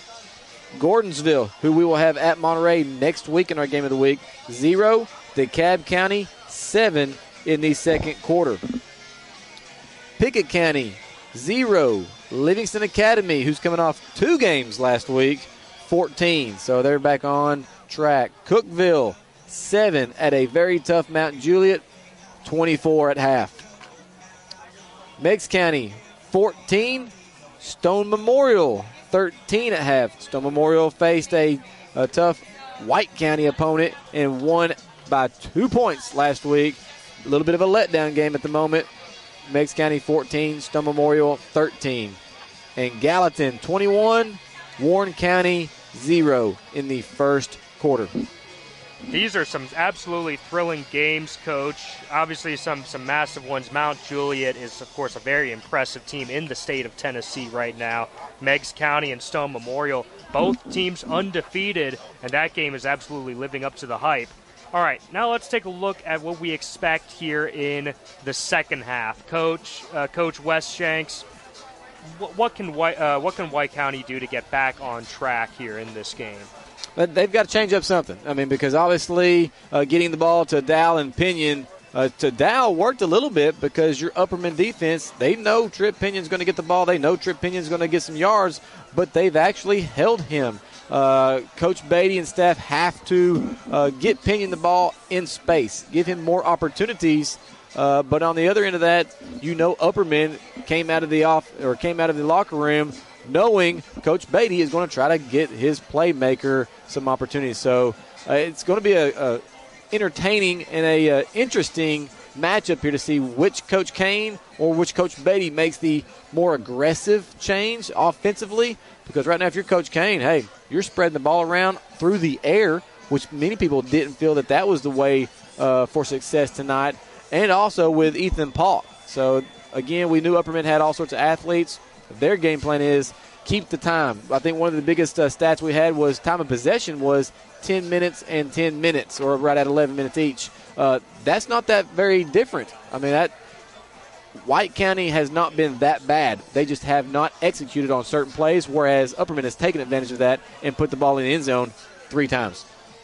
We've talked about White County going down the field multiple times. I didn't realize the time of possession was exactly even, but it makes sense. It's just turnovers on downs, just 4 2 fourth down stops that were absolutely huge. And then White County didn't have the ball very long on their last possession. But now the White County Warriors will get to see what changes they make offensively to try to finish drives, because they will have the ball first as the Upperman Bees are about to kick it off. The Bees are up 21-0 to start this third quarter. Now, White County has been in a game like this where they've been a second-half team. They faced a Warren County earlier in Week 2, which we actually had that ball game here at UC Nation, and they came back and pulled away in the second half. So let's see what kind of adjustments they can make here to be successful. Here goes White County running and returning it. A huge return for number 11. He turns the quarter past the 50, down to around the 40-yard line. Incredible setup for Peyton Simpson, and he has been a star for the Warriors tonight. That was a huge return. That's exactly what Coach Beatty wanted out of the halftime right there. Received the football about the 20, went up the middle, broke it to the end, and if it wasn't for a saving tackle there, which he did get him with a horse collar, they're going to be another 15 yards on top of this play. But that did save a touchdown. Man, that's some momentum that White County definitely needed. That was huge, although we've seen already, Coach, because there was another incredible return in the first half, that White County hasn't been able to capitalize off these opportunities. Now they're going to have the ball first and 10 from Upperman's 24-yard line. That is some unbelievable field position. The Upperman fan base, they're going to try to make this White County Warriors team uncomfortable. Here goes Pinion. Split receivers. Gets the ball. And keeps the ball, tries to go up the middle, makes the guy miss, bounces off of one tackler, and gets taken down at around just around the 23, 22-yard line, so a minimal gain for Tripp Pinion. Tripp Pinion eluded Elijah Bullock there in the backfield, and then number 21, Ethan Polk, so far, you know, game breaker of the first half, was able to get him for a minimal gain. Hey, this is the point where your playmakers step up. I feel like Tripp Pinion is going to put his team on his back right here and make some good things happen. You would hope so if you're a White County fan. And now here goes Tripp Pinion. Back to pass, throws on an out route, and he's got his guy, but that's an immediate tackle, but a flag on the play. That was a tackle for no gain. However, there is a flag thrown immediately. Not a bad play right there with an out route for number 13, Purvis. Long throw, pretty ball from Tripp Pinion with a gain of 5, but there was a flag from the Whitecap that came in the backfield about the time the ball was being thrown, and it's going to be a hold, and they're going to be pushed back another 10 yards, which after that momentum they just received on the return and the penalty, White County unfortunately gives some of that yardage right back. Now it is going to be a long second down, and that was an unfortunate time to hold because – again, the play did not gain much, and it was right at the end of the play. So it's going to be second and about 19 yards for the White County Warriors as they're down at the 39-yard line. Pinion looking back to his coach for the play. Now he's getting ready to snap the ball, and there's another flag thrown. Did the White County Warriors jump again? You had Upperman offensive line pointing at the white jerseys of White County. false start on the offense. That's another 5 yards. We're going to take it back to second and 24. Back-to-back penalties is not going to help out this Warrior offense. Very unfortunate for the Warriors there because they had a huge, huge return again. They were on Upperman's 24-yard line. Now they're seeing the number 24 in the wrong spot. It's second and 24 from the 38-yard line. So not a good situation for the White County Warriors. Send a one receiver set to the left, twin tight ends to the right. Pinion gets the ball, fakes the handoff, keeps it himself, tries to go up the middle, and gets about 1 yard. He is just stuffed. So it's going to be a third and about 23 yards on this next play. This is going to be a third and very long. Yeah, that Upperman's packing that. I mean, they're putting 9-10 guys in the box right here trying to stop Pinion, and it's working. White County in first half was 1 for 6 on third down plays. Here's their first third down set in this second half, and it is not going to be an easy one to convert on. Third and 23. Almost wonder, will White County go for it on fourth down if they pick up a solid gain here on third down? But if not, then... well, we'll see. Pinion drops back to pass. It's a screen pass. He throws it right to his guy, and he drops it. Number 5, Demarius Dowell. It was low to his feet, but he dropped it. Could have had it. Instead, it is 4th and 23. Good idea there. Looked to throw strong side. Had the running back in the flats on the weak side. Tried to dump it off as he was backpedaling and to make that throw. Just threw it short of him, and we've seen that from Pinion a little bit this game. He's had 3 to 4 missed thrown balls with receivers open, but that's not his forte. His forte is on the ground. It is, and now the Warriors will have to punt this ball away. As stated, if they didn't get a huge gain, they probably would have punted it, and that's exactly what they are doing, trying to pin Upperman back deep. Nice punt in the air. And it bounces, and it'll fall at around the 18 or 19-yard line. So a solid punt. Didn't gain a whole lot, but Upperman will have to start inside their 20-yard line. Yeah, that's probably not the greatest punt that your special teams coach would want from White County. You're on the 40-yard line, and you give it, punt to the 12. You kind of want that to be inside the 10. Did a great job in the first quarter having a punt inside the 5-yard line, and that sets yourself up for success on defense. Now you got Upperman, who has eliminated some of the momentum that White County had.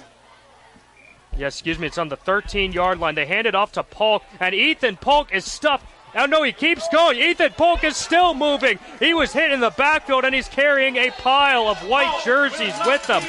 Incredible run. That is about, 6 or 7 yards after he was hit in the backfield. Man, this boy, if we had a MVP, a trophy, the turkey leg they give on Thanksgiving, their NFL weekends, this guy wants it tonight. Whatever it is that Coach said to him before the game this week at homecoming, he has got it set in his head that he's going to dominate this game, and he has. I was about to say Ethan Polk was tackled in the backfield, but then he just kept moving the pile, and he gained 6 yards. Incredible. So now it is 2nd and 4. Ball on the 19-yard line for the Upperman Bees. Chaffin gets it off a high snap. He runs right forward, and he gets close to a Upperman first down. Interesting to see where they spot it. And, yes, they will say that is a gain of about 4 or 5 yards, so it is a first down for the Upperman Bees. Bronson Chaffin on the carry. And that's the difference in the game right now. You've got a 1 and 7 conversion for White County on third downs.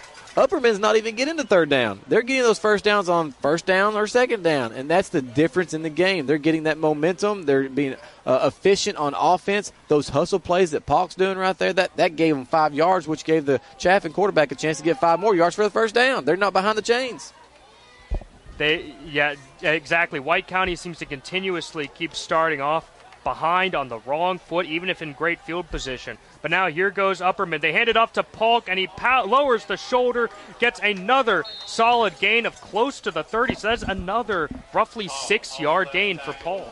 Read pass option. Give the ball to Polk. They're setting themselves up, too, for that pass play downfield. They did that early in the first quarter, which allowed for a good pass in the second quarter for a touchdown, 40-plus yards to Carmine Phillips. Mm-hmm. So be ready for that downfield play here, and I would assume 4 or 5 more plays once they get to midfield. It looks like Upperman has bunch receivers to the near side of the field, but Chaffin's going to have the ball. It's a design quarterback run, and he picks up perhaps a yard or two, so a minimal gain is going to be third and short, probably third and four. With his body size, he just falls and gets 3 yards. I mean, he's falling down, a tumbling tower there, but he takes 2 guys with him and gains 2 to 3 yards to make it a third and short. It is going to be 3rd and 2 for the Upperman Bees. They are on their own. They're on their own 32-yard line. 6:50 to go in the third. Yep, and they're up 21-0. Bad snap, way high, and Chaffin has to recover it. He throws it deep and out of bounds. He had a receiver in the area. He was outside the pocket, but that bad snap ruined the end of that drive there. So it is 4th and 2, and Upperman's got a decision to make.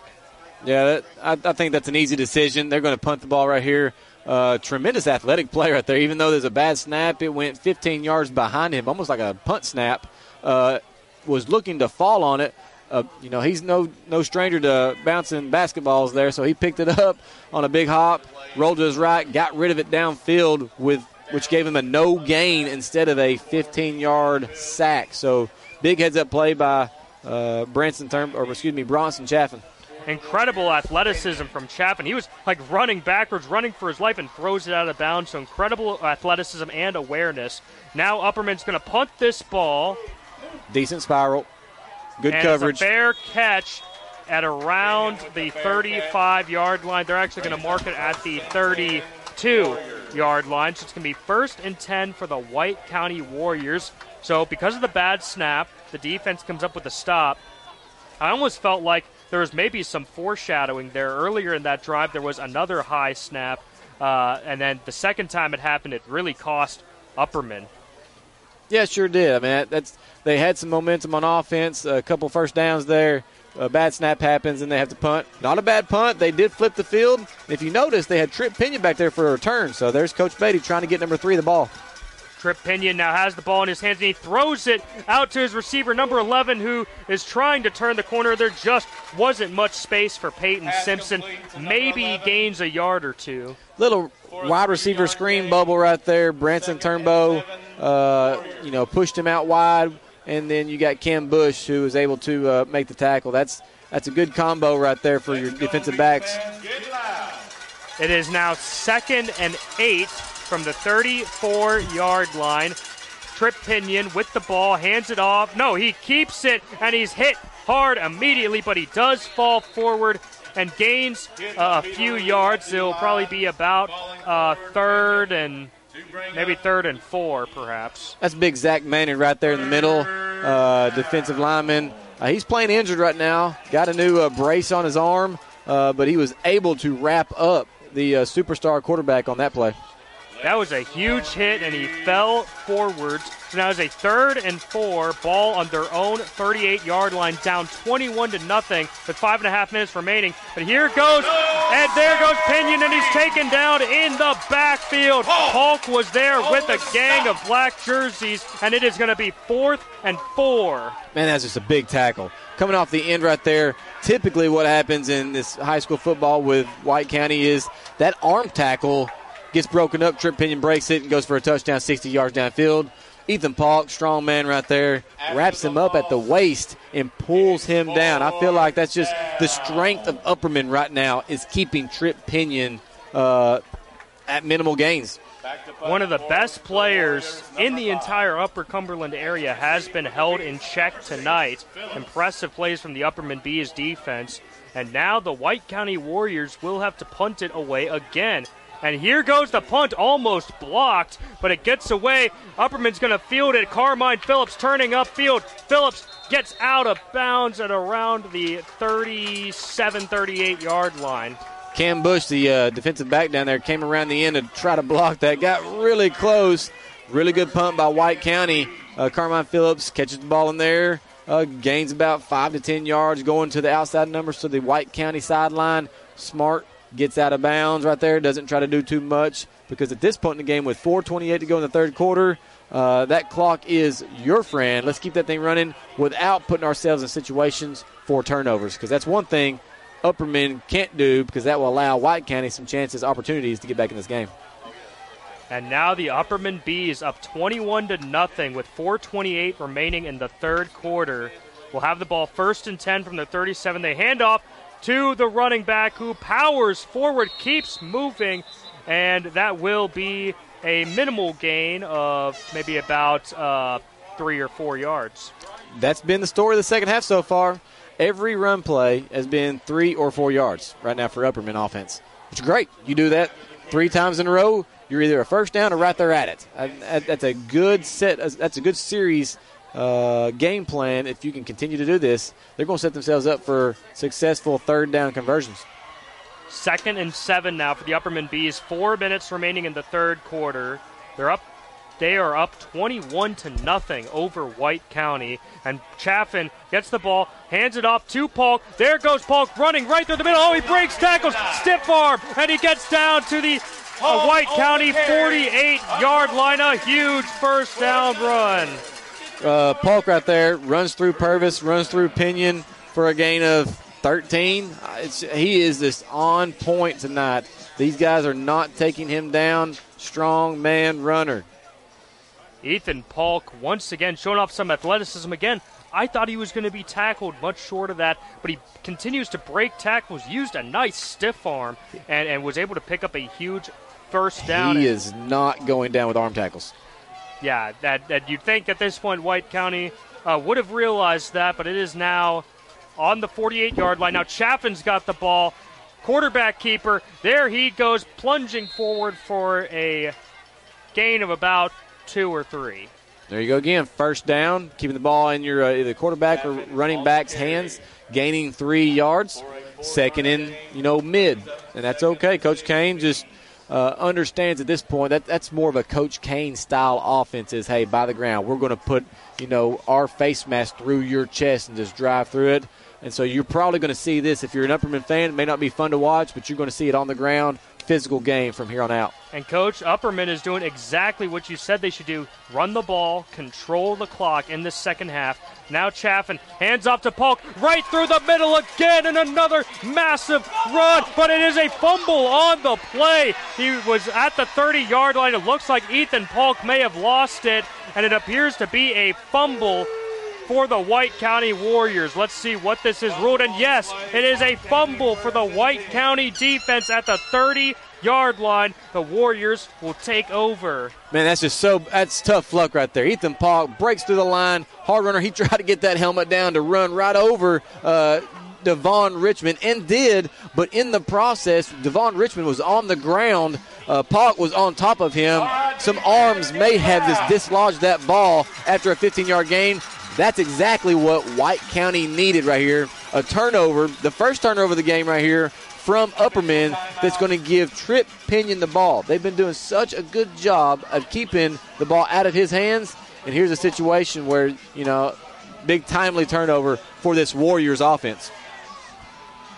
And what's crazy is – And here's what's also crazy as well, just to give you a brief halftime report, Lipscomb Academy is now beating Pickett at halftime 49-0. That is a shocking result on another game going around in the Upper Cumberland.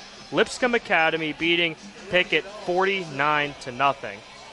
Now, getting back to our game here, the White County Warriors will actually have the ball 1st and 10 on the 26-yard line. Polk was hit. He coughed the ball up. They put some time back on the clock. 2 minutes and 20 seconds remaining in the third quarter. The Upperman Bees are up 21-0 over the White County Warriors. But the Warriors, huge opportunity here, Coach. And it's going to be tough, though, because they're a run-first offense, and, the time is against them. They have not been very successful in this past game this time, this series. Let's see what they can, chip away at. And here goes Pinion. He's got the ball, keeps it. He's trying to run. He's trying to find some space. And he gets past the 30 there at around the 31. So that is a solid gain of about 5 yards. Also, I wanted to say a correction. I believe it's Livingston Academy was the team that was beating Pickett. Livingston Academy was up 49-0. That's good for Livingston. You know, they faced Upperman in their region opener last week. Good for them to come back, get a strong lead. Now Pinion, he's got the ball. White County throwing it, and now he's got a receiver, number 4. He breaks a tackle. There he goes down to the 45-yard line. Huge passing play to Gage Stevenson. Tremendous individual effort. Great timing play. A wide receiver, 15-yard out to Upperman sideline. He was already... Ball was in the air before he got his break, received the ball, turned around, made 2 guys miss, and got another 5 yards. White County moving fast. Here's Tripp Pinion, and he breaks away from a defender. Pinion looking to throw the ball downfield, and he does, and he's got his guy for another solid White County gain. He hits his guy, Darvon Richmond, for a gain of about 6 or 7 yards. And number 9, Clayton Harris right there, who, by the way, is second in the state in sacks. Almost had his 5th of the season, was unable to get him in the backfield, which allowed him to catch another 5-yard out from Tripp Pinion. And for some reason right now, Clayton Harris is being asked to leave the game from the white cap, from the official. There was almost a play there on the far sideline once that reception was made, trying to get those 2 feet in, or at least 1 foot in high school football, and a close bang-bang hit right there that White County's stands were yelling for a 15-yard unsportsmanlike. Clayton Harris, yes, is on the sideline now. He's a guy who should be playing on Saturdays someday soon. But right there, the referees took him out of the game, and now there is a timeout, it appears, on the field. It appears that Upperman called a timeout. So currently, with 1:29 remaining in the third quarter, it is the Upperman Bees 21 and the White County Warriors 0. This is James Green, your local Twin Lakes security sales consultant. Let's turn up your security and turn down your worry. Twin Lakes makes security simple, with monitoring as low as $24.99 a month, with options such as remote arm, disarm, thermostat and lighting control, and security cameras. You can rest easy knowing your home is protected. Make the switch to Twin Lakes Security today, and we'll provide 3 months of free monitoring. For more information, call 528-2005 or visit us at twinlakes.net. T insert number C-002. The Upperman Bees here in their homecoming game, packed stadium, beautiful, beautiful Baxter, Tennessee. Of course, always beautiful in the state of Tennessee as a whole. 1:29 remaining in the third quarter. The Upperman Bees have a 21-0 lead, but the White County Warriors are driving down. The field, 2nd and 2. Now as Tripp Pinion has thrown a couple of nice passes on this drive. Yes, not runs. He's thrown a couple of nice passes on this drive, and it is 2nd and 2. Yeah, their rhythm on the passing offense is definitely getting a lot better than it was in the first half. Now it'll be interesting to see what the White County Warriors were able to accomplish here in this third quarter. Pinion has the ball, looking for some space. And he powers forward. It's going to be close to the first down marker. We'll have to see where the referees spot him. And right there at the 35, it's going to be close to a first down. They haven't. Have they decided he's got yet? Got the third finger up. That's going to be third down. Third and very short. This is a huge play for the Warriors. They're hurrying up to the line. Pinion's got the ball. He's going to throw it. Sack. He is sacked. He is sacked by number 4. Unbelievable. Unbelievable play. He shot through there, and Cam Bush takes him down deep in the backfield. Cornerback blitz right there by number 4, Cam Bush. Came on ahead of steam, timed that play up, and blew it up. Huge play. Now, that was a first down, so now that makes it 2nd and about 20. That was a shocking development. I thought for sure White County, I don't know about you, Coach, but I thought for sure Pinion was going to keep it and run it, but it was a passing play and he hesitated, and Bush was right there on him on the blitz. Perfectly timed blitz call from Coach Kane. And that's what you get with the read pass option. You know, your quarterback is supposed to read the linemen, the linebackers, and that way he can make the right decision. And right there, Cam Bush was on him before he could even get his head up. Very difficult for him, and now it is a fourth and very long for the White County offense. They're going to, or sorry, excuse me. Second and long. Second and very long, excuse me. Yes, that's right. It's second and long, 17. Pinion drops back, throws it deep, and he's got his receiver, but it's deflected away from him. Carmine Phillips, another incredible pass deflection. Good job right there. We've seen that slant route. We're going to call that a post pattern over the middle with Tripp Pinion to, I think that's Darvon Richmond. Got some speed. Underthrew him just a little bit, but Carmine Phillips is read that the entire way. Actually let him get on the inner half of him and then reached over his shoulder with one hand to bat the ball down. It's like deja vu. That's the second time we've seen that exact same thing happen in this game, and now this is clearly a false start or something of that nature. Both your receivers here with a two-receiver set for White County. Both of your receivers, it's obviously a pass play because they wanted to get that jump right there and left two steps too soon. It's either their fault or it's the center's fault for not snapping it on time. Third and 22. Now, once again, Coach, the White County Warriors are behind the sticks as the third quarter is winding down. 10 seconds remaining in the third. Well, they get the playoff, so Pinion going to throw it deep. Pinion throws downfield, and he's got his receiver, Darvon Richmond, to end the third quarter. What an incredible catch. That's what they've been looking for the whole time as he gets down to around the 15-yard line. Clayton Harris right there for Upperman was in pursuit. You heard the stands right there. They wanted that sack. But then number 3, Tripp Pinion, made a great adjustment, roll out, throwing on the run, threw a well-thrown ball out there to Darvon Richmond, who came away with one, and that was huge. They've been trying to go for that crossing route all game with Richmond. Finally, Tripp Pinion and himself connect, and big momentum there for the Warriors. Tripp Pinion looked like he was showing off some Johnny Manziel magic, and he gets them deep downfield on the ball on the 16-yard line. That's the end of the third quarter. The Upperman Bees have 21, and the White County Warriors have 0. Come on. In every game, every quarter, every play, teamwork makes the dream work. Team up with The Property Company and watch your family's dreams come true. The home you've always wanted, the backyard for practice and fun. The Property Company works one-on-one with you to achieve your goals. It only takes one meeting to see why. The Property Company is different. Teamwork to make your dream work.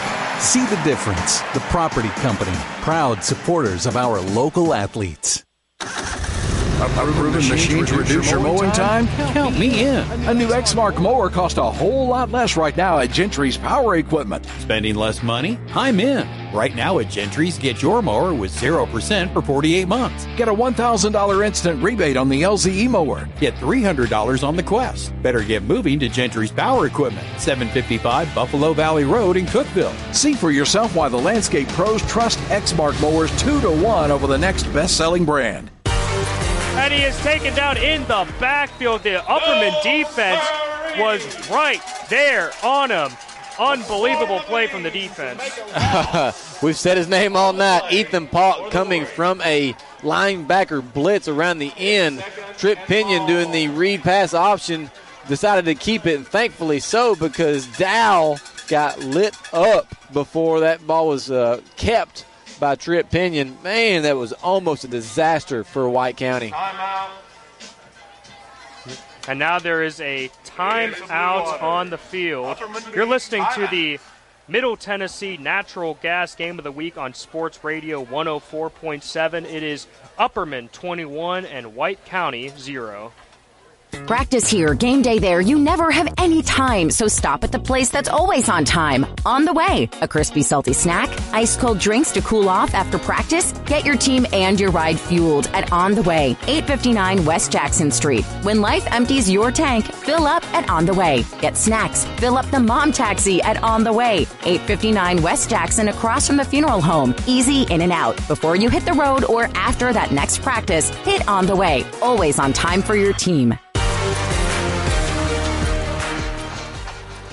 And now we are seeing the Upperman defense going back out onto the field. The White County Warriors have the ball. It is 2nd and 11 after a huge defensive play from the Bees. Hey, I think Tripp Pinion, you got to remember what kind of an athlete Tripp Pinion is. He's a guy he's played baseball before, football, basketball, does them all, a standout. He's making adjustments knowing that he's not going to be able to run the ball, and done well the last quarter here, passing game. So it's a star player making an in-game adjustment. Tripp Pinion has the ball in his hands. He throws it. He's got his guy, but he just missed him. They were just off. He was looking for number 13, Antonio Purvis, and Purvis had green grass in front of him, and that was a touchdown right there waiting to happen. So here's what happened on that play. You got Cam Bush, you got Ethan Polk coming up on a twin blitz, and that was the sole factor that Tripp Pinion didn't have another half second to wait before he had to release that ball. That was a wide-open touchdown if he could have placed it perfectly. Behind the sticks again. It's 3rd and 11. Pinion back to pass. He's got pressure.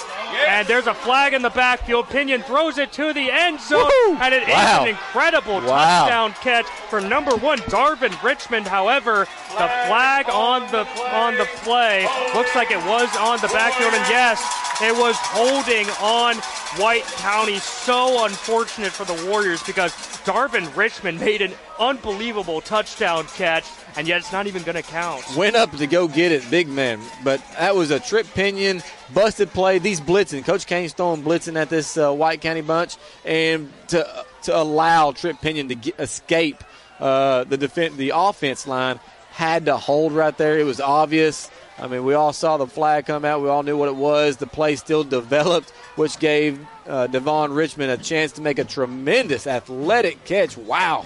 That was fun to watch, but White County is not, those 6 points are going to come right back off the board and put them in a 3rd and very long, which has been the story of the game for White County, 3rd and unmanageable downs. And I've said that Tripp Pinion showed some Manziel magic before. It was kind of a little bit the same there.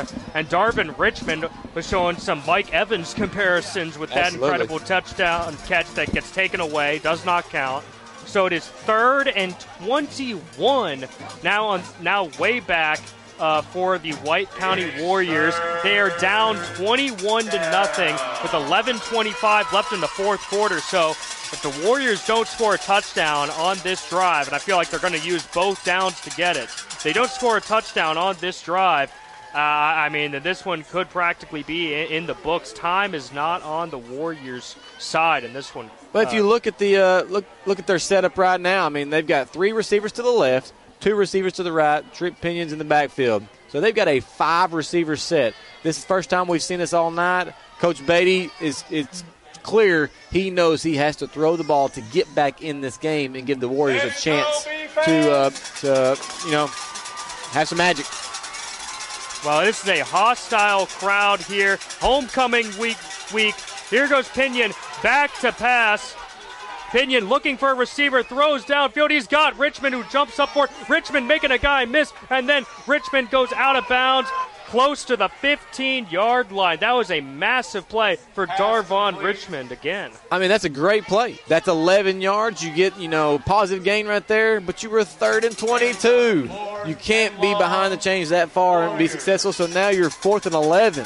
I mean, that's even worse than your 1 for 8 third-down conversions. 4th and 11. This could be the play of the game. If White County does not pick this up, it's practically all she wrote. Pinion back to pass. There's a blitz again. spins away from the defender, looking for help, looking for anybody, throws it short to number 16, and he gets collided with, well short of even the line of scrimmage. That was going nowhere, and it's yet another turnover on downs. And I believe that was Ethan Polk coming off the end right there as a blitz. They've found something on defense for Upperman to keep Tripp Pinion off balance.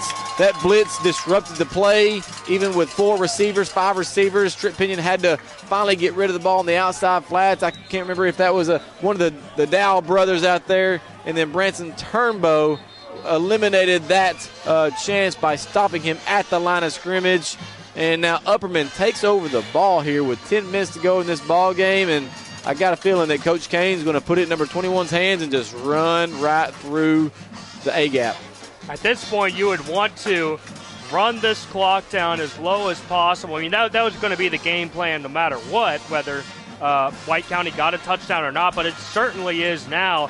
This game looking like it could go out of reach for the Warriors unless something big happens on defense. Hey, I guarantee you this game right now has opened up some eyes across the state. You got the number 2 ranked team in Upperman High School coming off one of the best players in the state, Tripp Pinion, and they have slowed down Superman here. And this is something that your big game players always step up and make big things happen, and he has done so against Cookeville, against Stone Memorial, against everybody else so far, and is going to against the region, but against a top-tier opponent like Upperman High School, they've shut him down. And so everybody's going to be like, wow, Upperman's the real deal.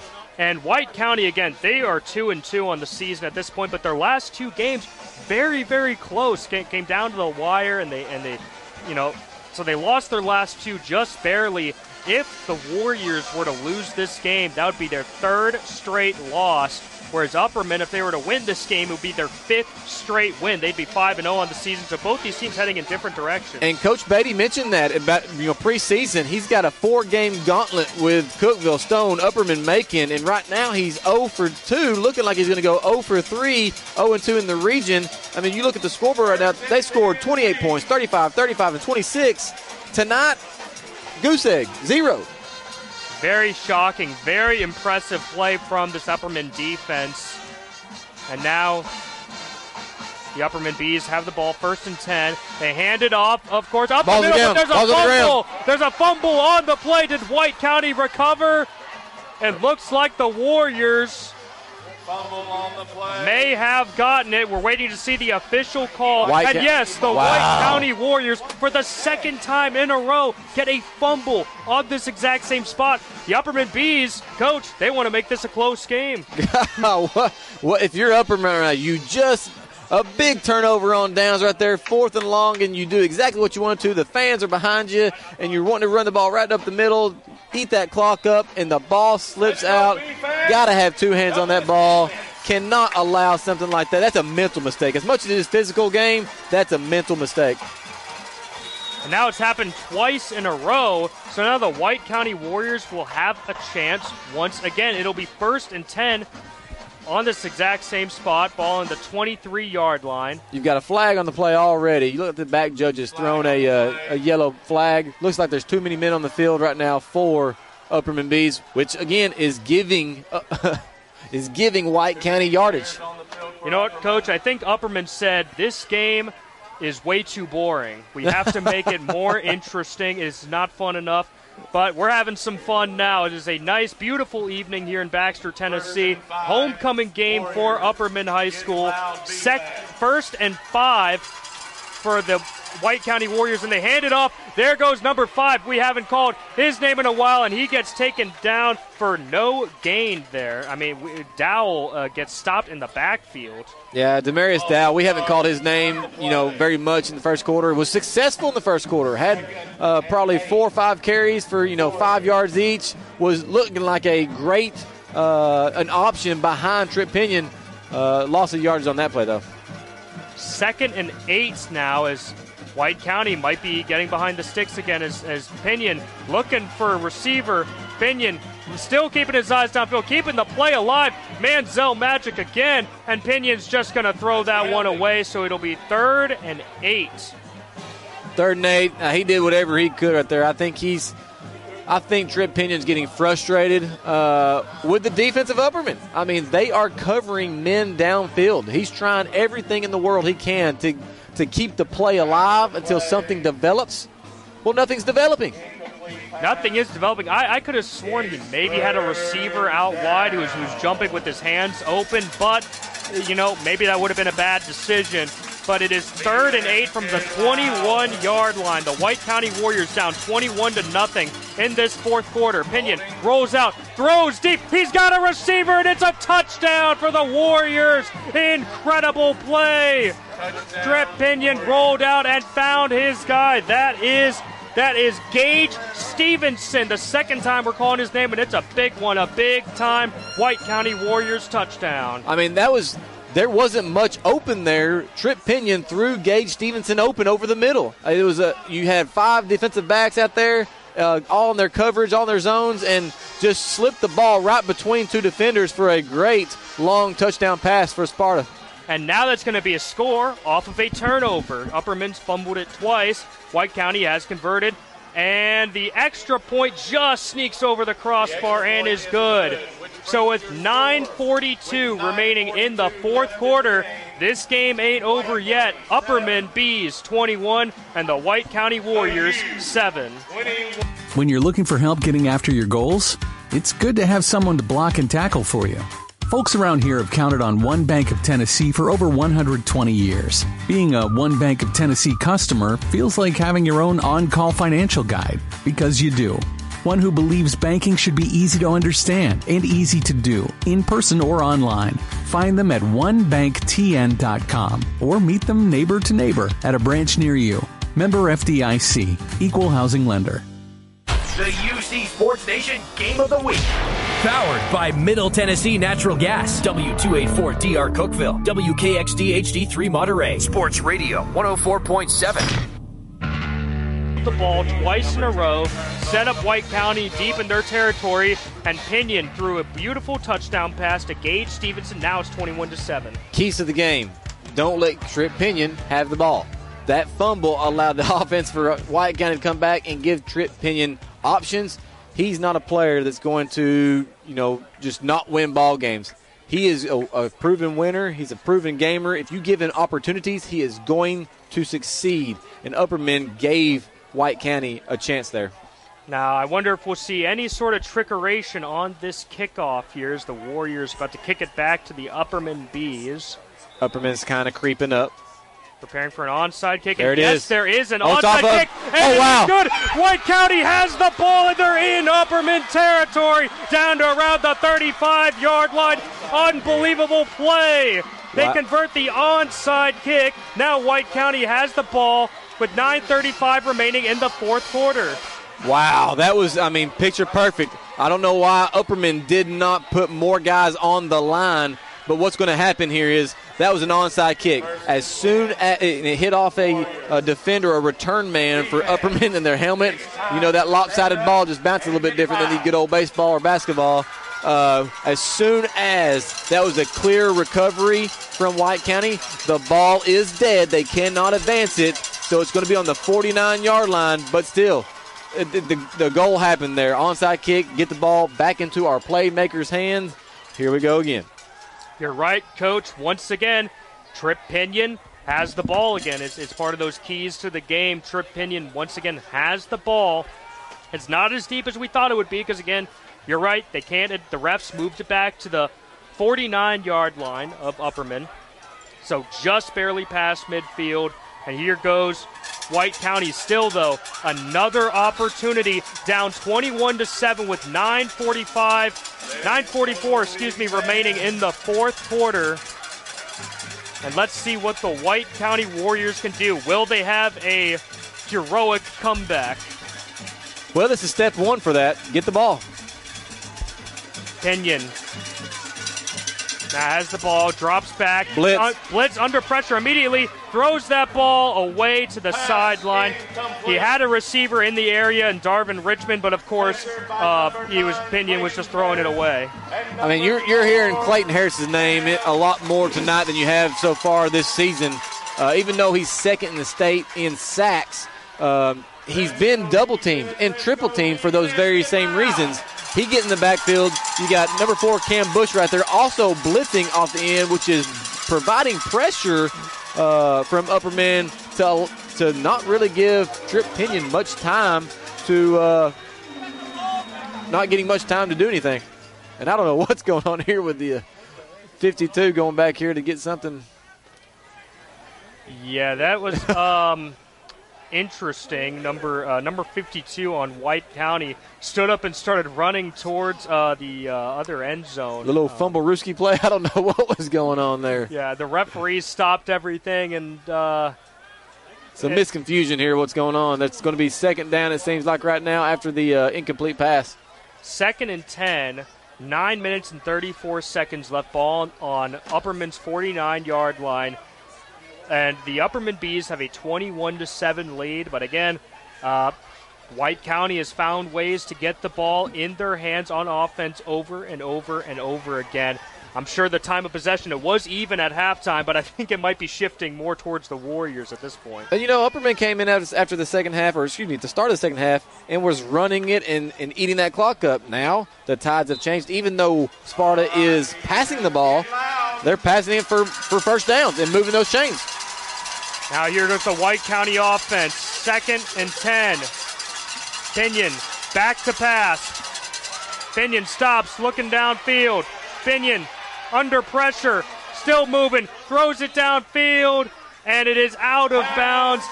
Darvon Richmond ran out of room. It looked like Richmond maybe was open for a second there. However, the ball was just thrown too far out of bounds. It's 3rd and 10. Now that play did develop a little bit. Tripp Pinion declined to throw it deep downfield to Richmond initially on that post route. Again, doing his Johnny Manziel move around, making plays, making guys miss. Probably did that too much. In some cases, you got to get the ball out of your hands, get it to your playmaker, and that was unable to connect with a ball out of bounds. 3rd and long. Now it is 3rd and 10 with 9 minutes and 20 seconds left in the fourth quarter. Upperman 21, White County 7, but they have blitz. The ball. Pinion throws it on a screen pass, and it's going nowhere. The running back was tackled immediately in the backfield. That's going to be a loss of yardage for the White County Warriors. That was actually two great setups right there. Upperman defense blitzing on the ends right there. Your two linebackers, which is going to leave the middle open. Tripp Pinion throws a floating middle screen, which is a great design to counter that. But the ball hung up in there just long enough for Elijah Bullock to make a play on the running back. Now here goes Pinion, dropping back 4th and 13. This is the game here. Pinion throws it, and he's got his receiver for first down. Incredible catch. Number 11, Peyton Simpson, gets the first downfield, and the Warriors are not done yet. Roll out right. Now they're going to hurry up offense. They're getting some momentum here. This is what happens when you give Tripp Pinion the ball. That was an incredible throw and an incredible catch from Peyton Simpson. Now the Warriors moving fast. Pinion got the ball, jump pass, and that's way too far out of the reach of everybody. So it will be 2nd and 10 to go. Tripp Pinion, a great athlete, great player. He's starting to recognize they're blitzing more often than not. So he was looking for that outside blitz to leave that tight end over the middle open. Floated one, but fortunate for him, it was uncatchable for both the linebacker and his player. But he's starting to read that typical Upperman defense right now. They just need to make some more connections. It was very fortunate for Pinion because you're right, Coach. His player was double-teamed, and if it was any closer, it likely would have been intercepted, which, of course, would be devastating to White County at this point in the game. 8 minutes and 22 seconds, Upperman 21, White County 7. Come up here. And I tell you what, though, so we've also got it's 8 minutes and 26 seconds, like you just mentioned. There's been 1 minute come off the clock since White County got the score. That's exactly what White County wants. 1 minute to come off the clock, two possessions. I mean, they're used. Coach Beatty and staff are using, extending this ball game, and that's giving them a chance to come back and put themselves in an opportunity to win. You rarely ever see or hear about anything like this, Coach. I mean, I can't really believe what we're witnessing right now. Upperman looked like they were literally going to run away with the game, but instead, White County has found ways, whether through fumbles, whether through an onside kick, to keep the ball in the hands of their offense, and there's 8 minutes and 26 seconds left. They're only down by 2 touchdowns, so this game is far from over, and after this game was going at lightning speed, it is now going slow as a snail right now, which is exactly what the White County Warriors need.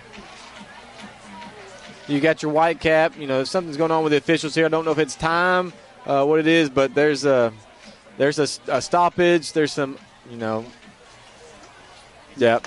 Yeah, Coach Kane was talking to one of the officials there. That, again, not seems like there's something to do with the clock right here. Typically, your officials have the game clock down on the field. There's some malfunctioning going on. Feel like they've brought the official up into the press box to make sure that there's going to be a efficient clock run, especially now that the game's getting close here in the fourth quarter. That makes sense. And now the White County Warriors still have the ball, 2nd and 10, ball on the 35-yard line of Upperman. Pinion has the ball, keeps it, quarterback keeper. There goes Tripp Pinion going down the field, making guys miss, close to a first down, maybe tackled just shy. It's going to be 3rd and about 1. This must be the first third down and manageable they've had all night, and that's the old Tripp Pinion right there. Pinion was juking guys out. It seems like he's got his confidence back. 21-7. Pinion has the ball, keeps it again. He's got blockers in front, cuts upfield. That's going to be close.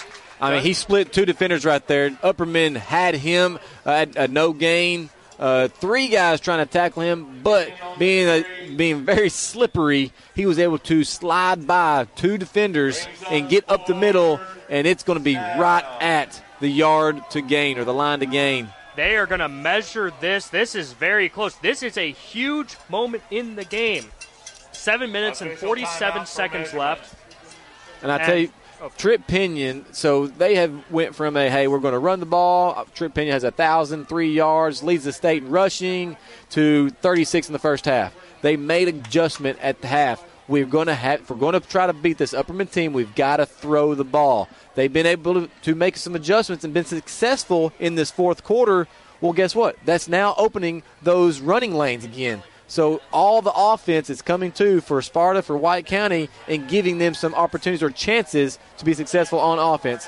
And, man, that right there. Wow. That just barely. That must be at the nose. Not even the nose. Maybe the nose hair of the football to get the first down for White County. That's all he had to get. Right, yeah, it's a game of inches. It proves to be true once again. And the White County Warriors, 1st and 10, 7 minutes and 47 seconds remaining. Second, third down conversion all game. 21-7 in favor of Upperman, but White County is driving. They gotta score a touchdown on this drive to stay in this one, and they gotta do it soon. Pinion dropping back to pass, rolling out, still dancing in the backfield, still spinning, still dancing, throws downfield, and it's incomplete. No flags on the play. This is a bit too long, and it is 1st and 10. All that 2nd and 10, excuse me. All that, you know, scrambling in the backfield allowed a receiver to try to get open a little bit. Again, your Upperman secondary has been great all game, but in that situation, he threw it deep towards the pylon. The Sparta defender tried to turn backwards and go upfield to make that play. There was some contact, but it wasn't egregious enough to say that there's any kind of pass interference because, like you said, ball was too high. I almost think there may have been a clock issue again. I mean, it looked like there was 7:30 left when it was out of bounds, but there's now 7:20 remaining, so an additional 10 seconds kept going, but there's 7 minutes and 20 seconds remaining. 2nd and 10 here in the fourth quarter. Pinion back to pass. Makes a guy miss in the backfield. Looking downfield, throws it downfield, and it's incomplete. He just threw that one away with 7 minutes and 12 seconds remaining in the fourth. It's going to be 3rd and 10. 3rd and 10, and that's just the blitzing. I have not seen Upperman blitz this much in the last several years. They have figured out that to force Tripp Pinion into making bad decisions, you have to put pressure on him, and they are containing him with these blitzes, not letting him get outside, but they are definitely putting some pressure on number 3 for White County. I am very impressed with the Upperman Bees defense here, but it's 3rd and 10. They're going to need another huge stop. It's 7 minutes and 12 seconds remaining.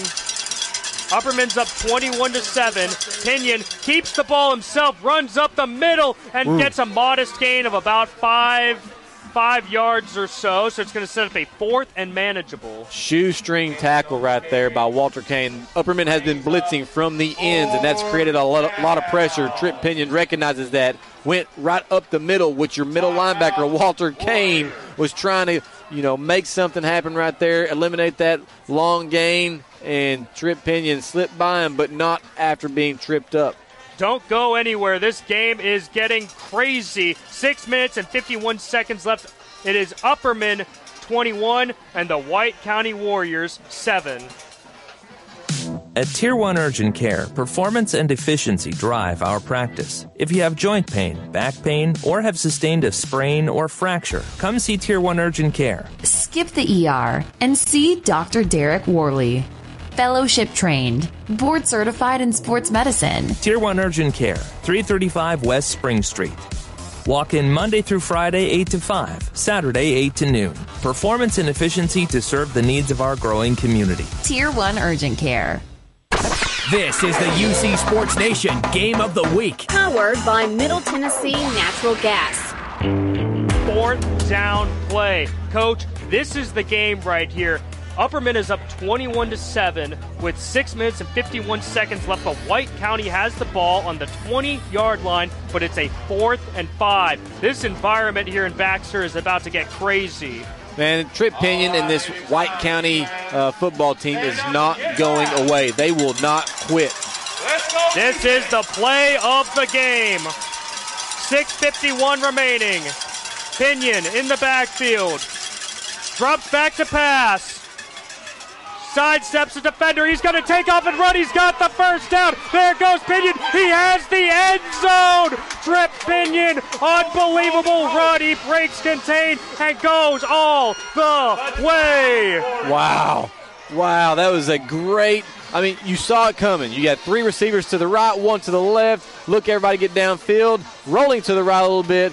Tripp Pinion feels the pressure on the right side, breaks it back down to the left. I feel like he got some help from his lineman with a little bit of a grab, a little bit of tug on a defender. Was not called. Gets 25 yards into the end zone. Now we got a 1-score ball game. Incredible. Absolutely incredible. The resiliency of this Warriors team. The extra point is good. And so now the score with 6 minutes and 40 seconds remaining. It is Upperman 21 and the White County Warriors 14. Late night practices, burning the midnight oil to be the best, quick weeknight dinners after practice, memorizing all those index cards and drills, then doing it all again the next day. No one ever said being a champion's easy, but that win makes it worth it. Fueling your dreams, fueling your life. Middle Tennessee Natural Gas, the most affordable option to heat your home or business. Safer for the environment than any other fossil fuel or electricity. Call 833-GET-MTNG. 833-GET-MTNG. Middle Tennessee Natural Gas, fueling the Upper Cumberland. We'll try to avoid the turnover bug on this drive as they'll get the ball back from the White County Warriors, who just scored a touchdown to make this a 7-point game with 6 minutes and 40 seconds left. I don't know that it's a turnover bug or just a turnover Mack truck about hitting him right in the face, because, man, the turnovers for Upperman have led to Warriors getting 14 points and in this a 1-score ball game. This game was over. Upperman had the momentum, the lead, and then, man, you got an onside kick, which it's coming again, so get ready. Here they go, looking like an onside kick again. Maybe it will be, maybe it won't be, and it isn't. They kick it deep. And is a fair catch. So the Upperman Bees, for some reason, fair catch. And I feel like he had some more space, but it will be at the 25-yard line. Well, here's what you got right now. You got a pooch kick. I would have thought they would have onside kicked it. Pooch kick in the air. Number 10, Bronson Turnbow, fair catches it. Had about 20 more yards to go. But probably from an Adam Kane standpoint, saying, hey, let's keep the ball. Let's not do anything stupid. We've given them 2 other turnovers to score points off that. Let's be smart. Be safe. That's a great point. They're going to be holding on to this football so tightly, probably just trying to chew up yards right in the middle of the field.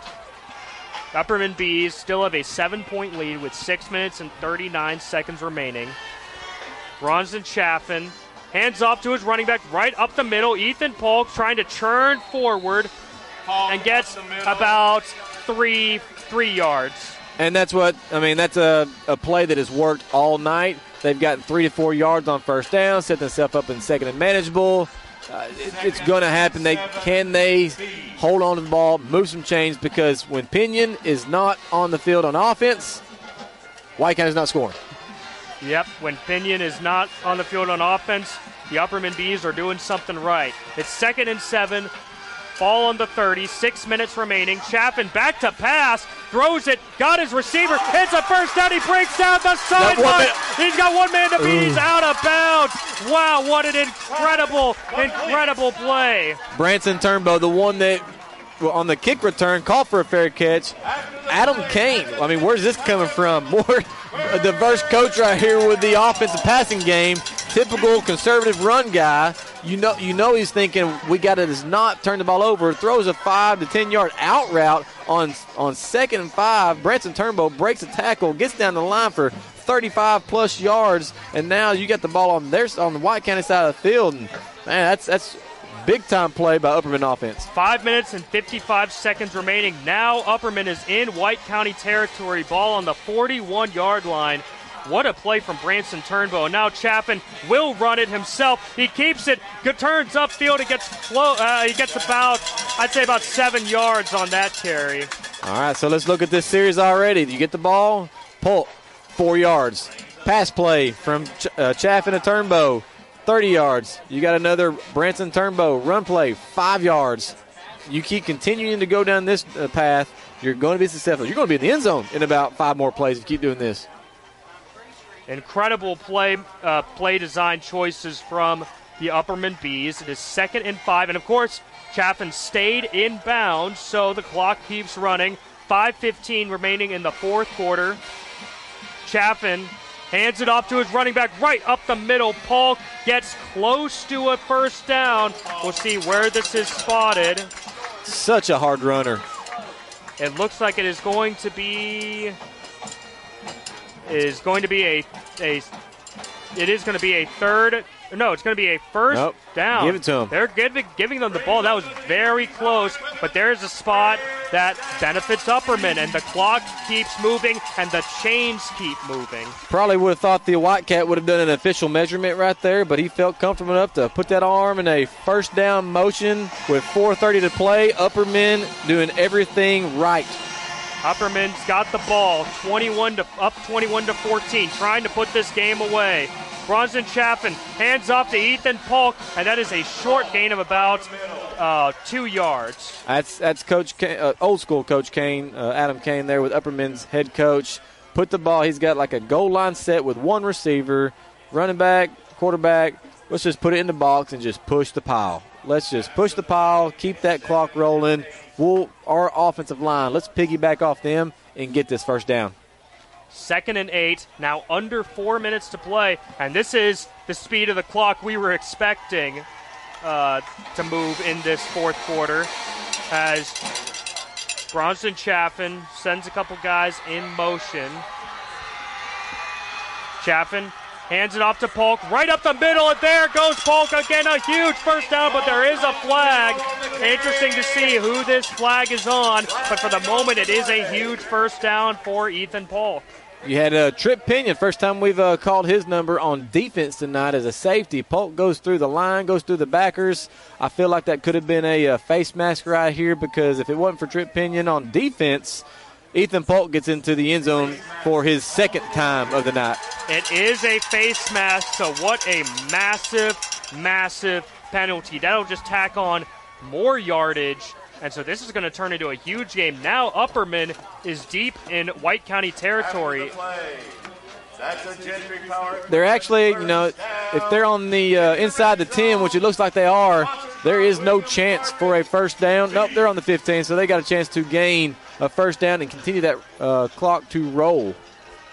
Yes, they are on the 13-yard line, 3 minutes and 36 seconds left at this point. Upperman's probably not thinking kill the clock. They're probably thinking, let's score another touchdown and really put this one away with the drive that they're having. Yeah, I mean, you look at your quarterback, Bronson Chaffin, who's directing traffic. You know, we mentioned at the pregame, Bronson Chaffin, Tripp Pinion. We know what Tripp Pinion's done in this fourth quarter. It's been great. But Upperman's held him in those first two quarters. Bronson Chaffin is just game managing this fourth quarter. And that's what you want from a sophomore. I mean, he's growing right in front of our eyes right here. He's becoming that team leader that Upperman needs. And so if they can go ahead and punch this in, that has to be a tremendous confidence booster, not just for the coaching staff, but for his fellow players to say, hey, look, I got you guys. Let's go get this touchdown. Let's move the clock. Let's go win this ball game. A sophomore quarterback with so much maturity already in Bronson Chaffin. Amazing. The clock now is beginning to move. Once again, 3:30 left in the fourth quarter. Chaffin hands it off to Polk. Cutting up. There goes Ethan Polk. He's close to the end zone, and he's in. Touchdown, Ethan Polk. What a huge play from the powerful running back, and the Upperman Bees are now up 27-14. Hey, two scores, two fireworks, or goes up two scores right there. You got two fireworks in the background here in Baxter. The crowd, the cowbells, they're loving it. You kick an extra point, go up 14. There's still time to go. We got Tripp Pinion in the backfield still, so not all is done. We've seen this already, so you can't count them out, but you feel a lot better right now. We've got a little confidence if you're Upperman Bees. There is still time to go for sure, because we've seen White County score a touchdown in about a minute of game time because of what they were able to do.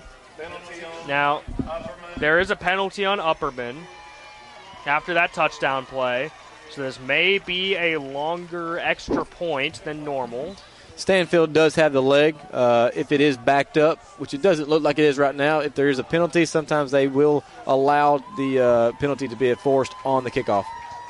That appears to be so. And the extra point is nearly blocked, but it goes through. It is good. So now with 3:19 remaining, a huge score from Upperman. The hometown Upperman Bees on homecoming have 28, and the White County Warriors have 14. When you're looking for help getting after your goals, it's good to have someone to block and tackle for you. Folks around here have counted on One Bank of Tennessee for over 120 years. Being a One Bank of Tennessee customer feels like having your own on-call financial guide, because you do. One who believes banking should be easy to understand and easy to do, in person or online. Find them at onebanktn.com or meet them neighbor to neighbor at a branch near you. Member FDIC, Equal Housing Lender. After an amazing drive from the Upperman Bees, they have made this a 28-14 game. Great, powerful run from Ethan Polk to make this a two-score game. And now they will kick it off back to White County. Still has 3:19 left on the clock, so not all hope is lost for the Warriors, but they will have to score quickly once again. Got to be careful here. We've talked about a few of the – we know about Pinion, but you got some athletes with Richmond, Stevenson, Dowell, Simpson, Purvis. These guys are athletes on the return team. They're able to take any of these kicks back for a touchdown, and that's one thing that Upperman does not need to happen. And now Upperman gets ready to kick this ball off as we are going back to White County. They field it cleanly. There goes the Warriors. Up the field, Dowell. And he loses the ball. A fumble from Dowell. It's going to be close. There's two. Dow got back down there quickly, but there was a black defender of the Upperman Bees. It was with a black jersey getting underneath it, but I feel like Dow snuck his hands back in there.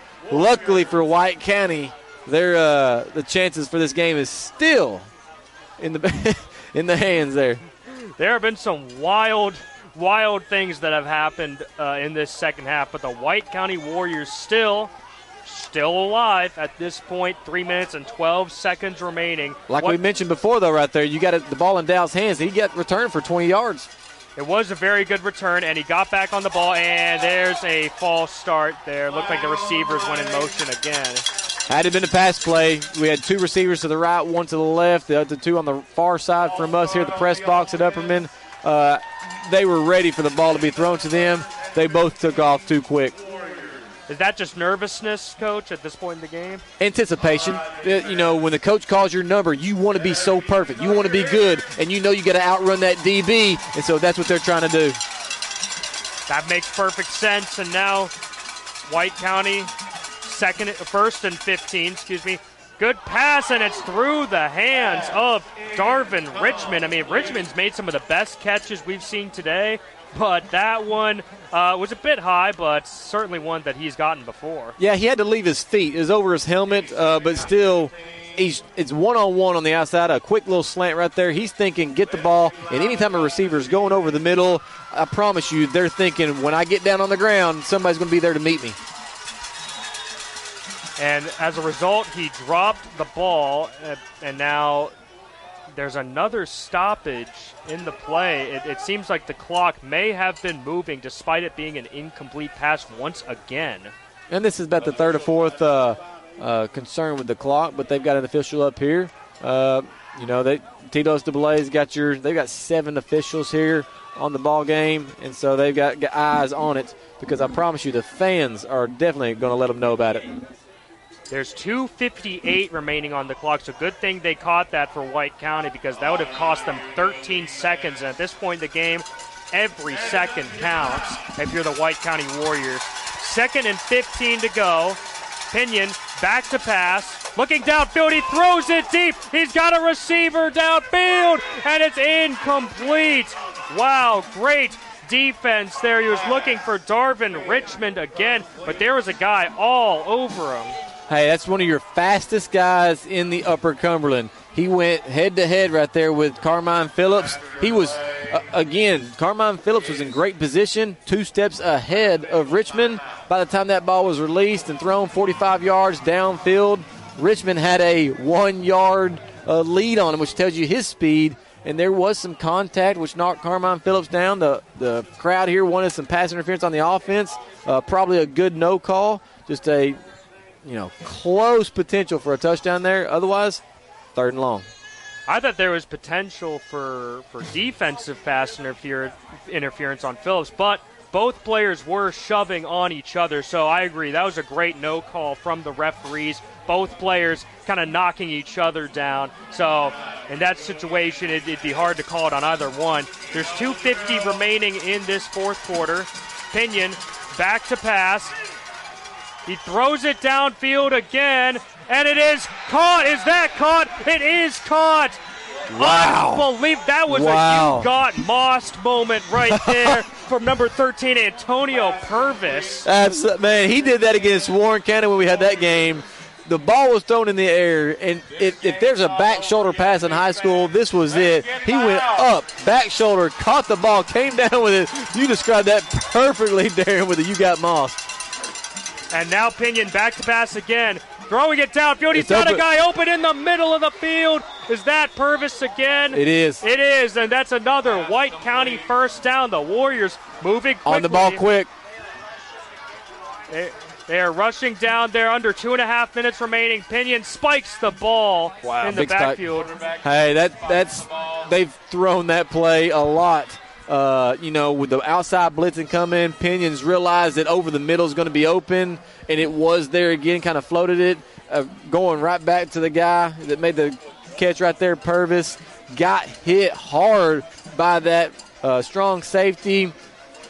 First down, gets on the ball, spikes it. So we've seen a back shoulder pass here. We've seen one over the middle. Now he's spiking the ball. This is starting to look like a little bit of a college game. It absolutely is, Coach, and I will say I don't know what the issue continues to be with the clock. I mean, he spiked the ball at 2:23, and then the clock ran off a few more seconds. So now it is 2 minutes and 20 seconds remaining, and the Bees still have a 28-14 lead. White County, second and 10, of course, after the spiked ball. Yeah, it's kind of it's changing the flow of the game. You know, if you're White County, you've got a lot of momentum. You want to spike the ball, get back up, and keep that Upperman defense on their heels. If you're Upperman, you kind of like it a little bit, but you're kind of getting discouraged too because you're having to adjust your stuff because you've got a timeout every other play. So it is changing the dynamic of the game. And as I've said, they've added 10 seconds back to the clock, so it is 2 minutes and 30 seconds remaining in the fourth quarter.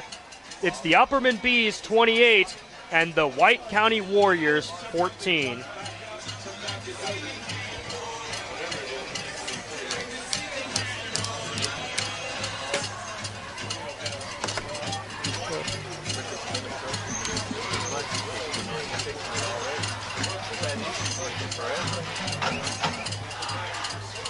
Monterey wins. Big for Monterey. That'll be exciting to go see them again.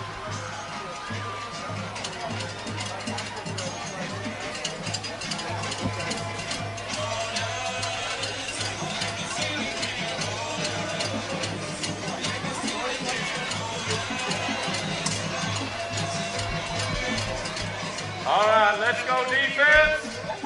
Let's go. The White County Warriors are on a 2nd and 10 with 2 minutes and 30 seconds left. Down 28-14, but they're driving down the field. They're on Upperman's 32-yard line. Man, I feel like the last 8 minutes of this ball game have lasted as long as the first three quarters. I agree, Coach. I mean, it was going again at lightning speed because both these teams running the ball. And then with the clock issues and the turnovers and some other weird instances, I mean, there's several other games in the Upper Cumberland that have now finished before us. I thought we were going to be one of the first games to finish, but we've still got 2 minutes, 30 seconds left in this one. And the referees are still discussing something in the middle. And that's what's going to happen, too. You're in high school football. You got some clock issues, whatever it may be. They're trying to get it figured out. They're trying to do their job and get it correct. But now the Whitecap is having to go all the way to one side, explain to the head coach, come back to the other side, explain to the head coach. And so, again, it's frustrating as a fan because you're here to see a good ball game, and we have one. I mean, it was a good ball game to begin with. You have some separation. But you don't want to disrupt the flow of the game because it's exciting. And guess what? We're getting disrupted. This has been an exciting game. At halftime, Upperman was up 21-0. Looked like White County couldn't do anything right on offense. And then all of a sudden, just a series of crazy events happened in the second half. And now we find ourselves in a 2-score game. I'm afraid right here what's about to happen is you're going to have the official that was up in the press box is no longer out there. So he's going to keep the clock on the field. And unfortunately, that's going to be frustrating for the fans because we're not going to know the game clock. Yep. That is fascinating. Let's go, B-fans. And now Pinion is going to run the ball. Tripp Pinion with a nice cut up the field. Great tackle. And he gets taken down at around the 8-yard line. Fancy footwork from Pinion. It was, but he's an even better tackle by Cam Bush right there, one-on-one. And now Pinion. 8 yards to go. He throws it. He's got open. His receiver. Touchdown! Touchdown! Touchdown! White County. He's got number 11, Peyton Simpson again. And the Warriors have the heart of Warriors, not giving up in this game. Throw the out route right there. They've been over the middle constantly. Throw the out route right there to Simpson. Was met by the time he got to the pylon. Too late for them. 1-score ball game. Here we go. And now they get ready to attempt the extra point. Here they go. And the extra point is good. It just gets through the corner. So now the score after that incredible run to set up the play after the touchdown pass to Simpson. It is now a 1-score game here in the Upper Cumberland. Late in the fourth quarter, it is the Upperman Bees 28 and the White County Warriors 21.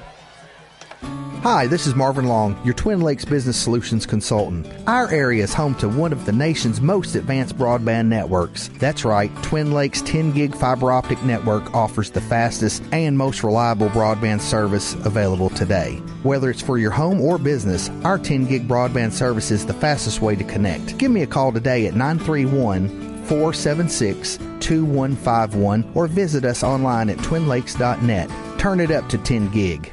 And so, after a White County touchdown, it is the Warriors are now down 28-21. Us, you know, me, I'm here, Devin Hope. I'm here with my partner, Coach Wes Shanks. We have no idea what the time is left in this game. It's probably around 2 minutes because the time is now on the field. And here goes an onside kick. And bobbled. It's bobbled. Upperman. He has got the ball between his legs. Cam Bush received that ball. Former baseball player, got on the bat, scooped it up like a slow rolling ground ball and kept it between his elbows, his hands, and his knees on the ground right there. Are you surprised? I'm not saying are you surprised by the onside kick, but are you surprised by the way they did that onside kick? Because that looks completely different than the first onside kick where they kicked it as hard as possible. You know, the onside kicks are very difficult. You got to have a kicker that kicks it just at the right velocity, the right angle to get that hop. It's because you're trying to time it just perfectly. So those are not easy to do. And certainly not easy to replicate if you have a successful one. And so Bronson Chaffin and this Upperman offense will try to run down the rest of this clock. Here goes Ethan Polk. He is hit after about a 4-yard gain there on first down. Big tackle. Now here you say, you know, we don't know the time. We don't. But what we do know is we have one timeout remaining at Sparta, White County. The Bees have zero. And it is 2nd and 6. White County has one timeout. They'll probably try to use it as wisely as possible. Really, they could really use a 3-and-out and then a timeout to get the ball back with who knows how little time left, but probably not much. Clock's rolling right now. You're probably close to a minute 30. Chaffin in the backfield taking his time. He's going to hand off to Polk, and Polk bursts through. That looks like a first down for the Upperman. That's going to be ball game. That's got to be ball game. That looks like it's going to do it. Wow. If there's less than a minute 30 right now, they're getting ready to. They're stopping the clock. He's called first down. That's going to move the chains with only one timeout left, under a minute 30. Take a knee right there. Get out of here. Homecoming with a 7-point win on a new rival in this region, 4A. And what a rivalry game it has been as well. It's a new rival, but I feel like after the way this game has gone, this could develop into a really serious rivalry in this region 4A competition as Upperman comes up. It looks like they are likely going to snap the ball, and they're going to hand it off once again to Polk, and he is stuffed in the backfield, and now it looks like perhaps a timeout has been taken. Yes, a timeout has been taken. White County is using that last timeout. Last timeout. Tough time to go to a break if we needed to, but there's no timeouts. You're down 7 if you're White County. There must be a chance that they can still win this ball game. And I don't know what it is because time is everything at this moment. And Coach Beatty is doing everything he can to help the Warriors come away victorious. Yes, we're going to stay right here. You know, the Warriors, I'm not really sure. I think they're maybe hoping something unfortunate happens. Like maybe, we've seen some crazy things in this game. Maybe Upperman bobbles the snap and White County falls on it. But again, I'm not sure how much time they would have left. Maybe probably just under a minute now, I'm guessing.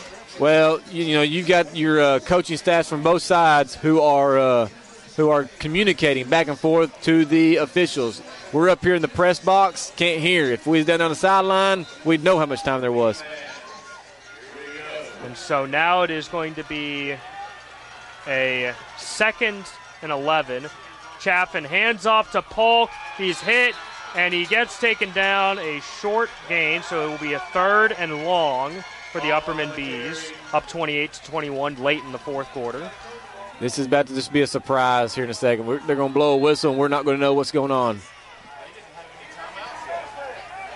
Hold on a second. There's some weird – it looks like they are – taking another We must have been mistaken about the timeouts. We thought they only had one remaining. They had two, which, again, changes the whole dynamic because if they didn't have timeouts, that clock's running the ball game. We could initially, Upperman could sit on a knee, get the ball on the ground, run the clock out. But now with two timeouts and we not know what the clock is, this has become just a guessing game. I'm lost at words. That's certainly weird because from what we could see on the scoreboard, it said only one timeout left. But the way the players and the coaches are acting, it does make more sense now that there would be two timeouts left. So, which now, if there's anything over about 45 seconds left in this ball game, Sparta can get the ball back. And I'm going to take a guess that there probably is, because otherwise, why wouldn't Upperman just kneel the ball then if there wasn't? There's two ways right here Upperman wins this ball game. One, they get 11 yards right here and get this first down. Two, I don't know what two is. They got to get a first down right here. Two is not an option if you're head coach Adam Kane and staff. Exactly. Two I guess is not get it, punt it, and then just stop White County on however much time they have left. And I'm afraid if you get the ball back to Tripp Pinion, it's going to be a tie ball game. We're going to overtime. Probably. If they give the ball back to Pinion, it's probably going to be a... it's going to be fun to watch. Yeah, it would be a 90-yard scramble touchdown. And here we go. 3rd and 11 here in Baxter. Chaffin keeps the ball. He's running it himself. He's got the edge. He might have a first down. This is going to be close. No, he's going to be a little bit short, but that's a huge play. Bronson Chaffin is short of a first down. Coach, if you're the Upperman head coach, do you go for it on 4th down here and try to get it end this game? I've got the huge crowd here for homecoming. I'm up one score in Baxter, Tennessee, number 2 team in the state.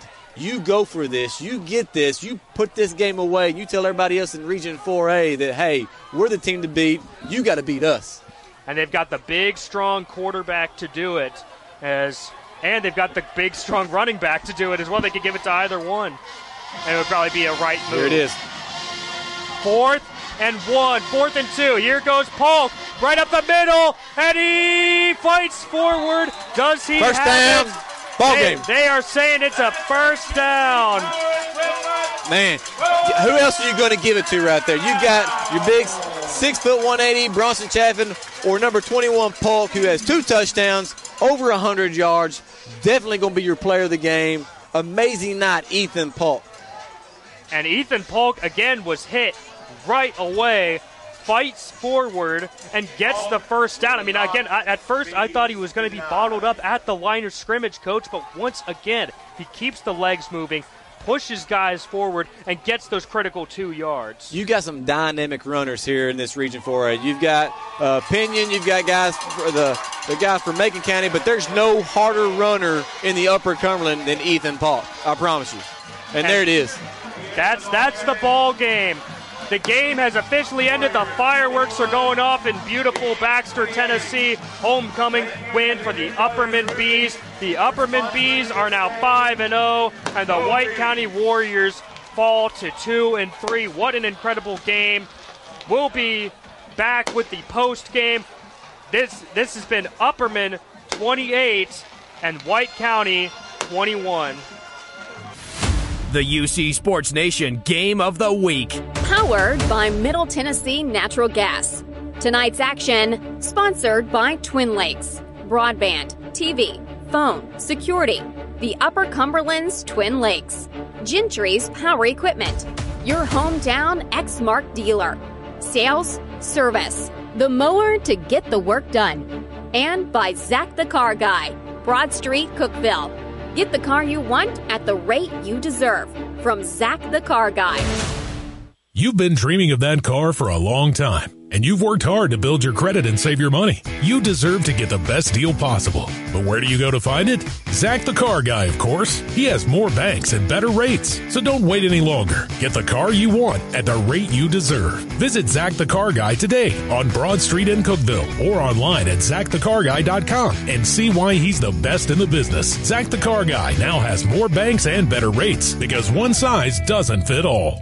the plumber who does it right. A&L Plumbing. Who has time for a turnover when the toilets are overflowing? Call A&L Plumbing and get the job done right. The owner shows up at every call. That's commitment to doing the job right. Put the number in your phone, 319-6395. The plumber who does it right and knows his stuff, 319-6395. Call for emergencies. Call for remodeling and renovations. Call for new construction. The plumber who does it right. A&L Plumbing. What's in your heart? Providing kids a chance to learn and grow. Helping an Upper Cumberland Fire Department protect your home. Keeping our history alive. Just a few cents every month from your heart to the heart of our community. UC EMC Cares. From Upper Cumberland Electric Membership. Sign up to be a UC EMC Cares partner. And every month, your electric bill gets rounded up to the nearest dollar. And those extra few cents help fund local programs of the heart across the Upper Cumberland. What's in your heart?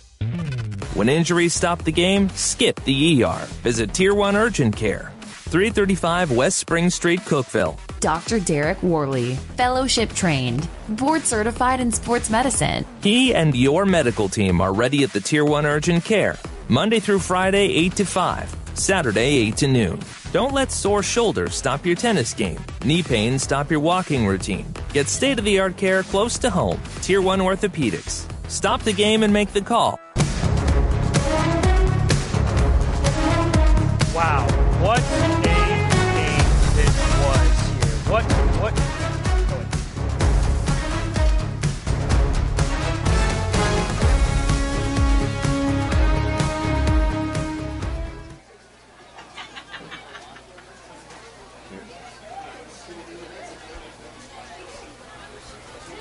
On yours. There's your recap of the game.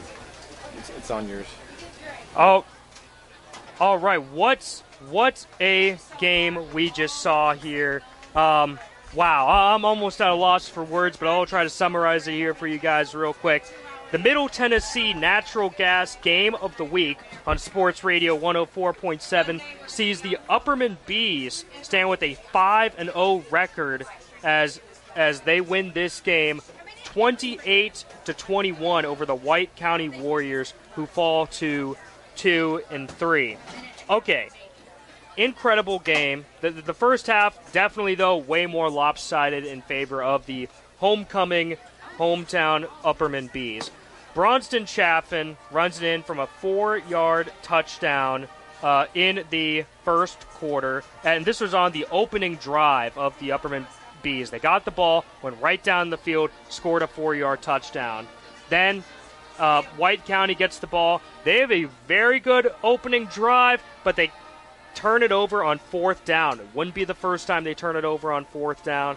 Then the Upperman Bees get the ball back, and it turns into a fantastic drive that leads to a 43-yard touchdown pass to Carmine Phillips. And when I say he went up and snagged this ball, he snagged this ball out of the air, juked out a couple of defenders, got into the end zone. All of a sudden, 14-0 Upperman. This was in the second quarter. Then the Upperman Bees managed to get the ball back late in the second quarter, and they go right down the field, get to the 2-yard line, first and goal on the 2-yard line. They hand it off to Ethan Polk for a 2-yard rushing touchdown. At halftime, it's Upperman 21 and White County 0. Then, third quarter, there is no score, but the White County Warriors playing with a lot more urgency, and they find creative ways to keep the ball. Upperman fumbles the ball twice in the second half. They fumble it on a return, and then they fumble it on a short run. So White County is able to keep possession of the ball. And as a result, early in the fourth quarter, there's a 21-yard touchdown pass from superstar quarterback Tripp Pinion. He gains more confidence as he finds his receiver Stevenson, and Gage Stevenson gets open in the end zone, makes this a 21-7 game. Then all of a sudden, later in the fourth quarter, White County getting more desperate, and then Tripp Pinion breaks contain, maybe a little bit of hold, on the offensive line, but Pinion gets by, 20-yard touchdown run, makes this 21-14, but then Upperman. They get the ball. They run the ball effectively, and they get all the way down the field. And Ethan Polk, the player of the game, a 9-yard touchdown run to finish this one, put it out of reach. We had some clock issues, so we weren't really able to see what the final score was. And I will say White County did score a 9-yard touchdown pass Pinion to Simpson later, but ultimately they weren't able to get the ball back. Upperman ran the clock out, and that is how the game ended. So, as a result, the Upperman Bees win this game 28-21 over White County. We will be right back with some more final stats. You're listening to Sports Radio 104.7. A proven machine to reduce your mowing time? Count me in. A new Exmark mower costs a whole lot less right now at Gentry's Power Equipment. Spending less money? I'm in. Right now at Gentry's, get your mower with 0% for 48 months. Get a $1,000 instant rebate on the LZE mower. Get $300 on the Quest. Better get moving to Gentry's Power Equipment, 755 Buffalo Valley Road in Cookeville. See for yourself why the landscape pros trust Exmark mowers 2-to-1 over the next best-selling brand. The plumber who does it right. A&L Plumbing. Who has time for a turnover when the toilets are overflowing? Call A&L Plumbing and get the job done right. The owner shows up at every call. That's commitment to doing the job right. Put the number in your phone, 319-6395. The plumber who does it right and knows his stuff, 319-6395. Call for emergencies. Call for remodeling and renovations. Call for new construction. The plumber who does it right. A&L Plumbing. In every game, every quarter, every play, teamwork makes the dream work. Team up with The Property Company and watch your family's dreams come true. The home you've always wanted, the backyard for practice and fun. The Property Company works one-on-one with you to achieve your goals. It only takes one meeting to see why. The Property Company is different. Teamwork to make your dream work. See the difference. The Property Company, proud supporters of our local athletes. You've been dreaming of that car for a long time, and you've worked hard to build your credit and save your money. You deserve to get the best deal possible. But where do you go to find it? Zach the Car Guy, of course. He has more banks and better rates. So don't wait any longer. Get the car you want at the rate you deserve. Visit Zach the Car Guy today on Broad Street in Cookeville or online at ZachTheCarGuy.com and see why he's the best in the business. Zach the Car Guy now has more banks and better rates because one size doesn't fit all.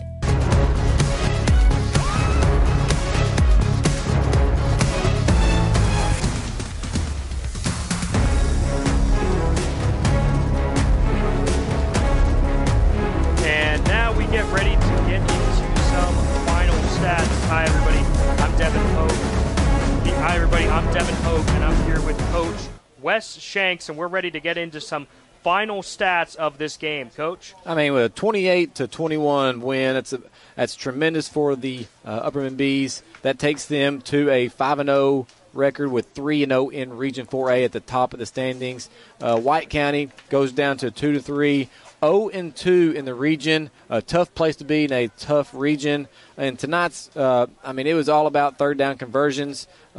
You look at White County, they were 6 for 19. I said again, 6 for 19 on third down conversions, which is one of the reasons why they were unsuccessful in this ball game. Upperman 1 for 6. White County goes 3 for 6 on fourth down conversions, which kept them in this ball game, with Upperman being 1-4-3. Time of possession, 23 minutes for your White County versus 20 minutes on Upperman, so they had the time on the clock. Rushing leaders. Everybody came into this game thinking Pinion was going to be that. 23 rushes, 75 yards, 1 touchdown. Malik Dow, 8 rushes, 24 yards. You look on the other end of the field there. Ethan Polk, 25 rushes, 135 yards, 2 touchdowns. Bronson Chaffin, 9 rushes, 61 yards, and a touchdown. The run game was powered by Upperman, and that is the reason why they were able to be successful. Through the air, Tripp Pinion had to change his dynamic offensive outlook and went 14 for 13, passing for 167 yards and 2 touchdowns. Bronson Chaffin went an efficient 7 for 9, 143 and 1 touchdown. Bronson Chaffin, 2 receptions, 64 yards. Carmine Phillips, a big 1 catch, 43-yard touchdown. And Stevenson for your White County Warriors went 2 receptions, 45 yards, and a touchdown, with Simpson coming in late in the fourth quarter with 3 receptions, 24 yards, and a touchdown as well. Those are your stats of the game. Incredible. And you said that your player of the game, coach, was Ethan Polk, and absolutely when you look at the stats that he had, and especially considering the game-winning touchdown, it is not hard to see. But in any case, just to reiterate, the final score of this one was the Upperman Bees 28 and the White County Warriors 21. Practice here, game day there. You never have any time, so stop at the place that's always on time. On the Way, a crispy, salty snack, ice-cold drinks to cool off after practice. Get your team and your ride fueled at On the Way, 859 West Jackson Street. When life empties your tank, fill up at On the Way. Get snacks. Fill up the mom taxi at On the Way, 859 West Jackson, across from the funeral home. Easy in and out. Before you hit the road or after that next practice, hit On the Way. Always on time for your team. It's football time in Tennessee, and Twin Lakes Fiber Internet is here to take your game day experience to the next level. With a dedicated connection and lightning-fast speeds of up to 10 gig, you can connect as many devices as you'd like and celebrate your favorite team without any interruptions. So, don't let your streaming game fumble this fall. Visit twinlakes.net or call 800-644-8582 to touch down your online experience today. Making improvements for your home team? Don't force a delay in gameplay. Call before you dig. Know what's below. Middle Tennessee Natural Gas urges you to call 811 at least 3 business days before your home project to have your gas lines marked. Even landscaping or fencing can cause damage. Remember, no one wants a penalty. Call 811 before you dig to avoid damage or injury to you or someone else. Fueling your dreams. Fueling your life. Fueling the Upper Cumberland. Middle Tennessee Natural Gas. Every team loves to win, and the new management team at Frontier Chevrolet is ready to help your home team score. Whether you're ready to trade or you've been working on your credit score to purchase, find the best deal on your next vehicle and on-the-spot financing with the Frontier Chevrolet team. From financing to putting you behind the wheel of your new or pre-owned vehicle, all the bases are covered with Frontier, Tahoe, Silverado, or Equinox. The fleet is waiting at Frontier Chevrolet, just off Highway 111 near Livingston. Frontier Chevrolet, your hometown team.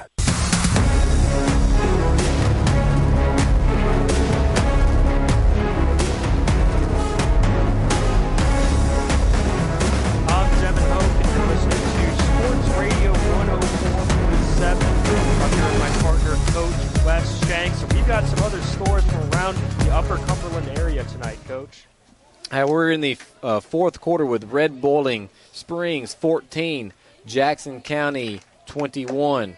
We're going to Trousdale County 7, Smith County 21 in the fourth quarter. Huge rival game there just down the mountain, just down the plateau. Monterey came into this game against Westmoreland on a loss against Clay County at home, which is our game of the week last week.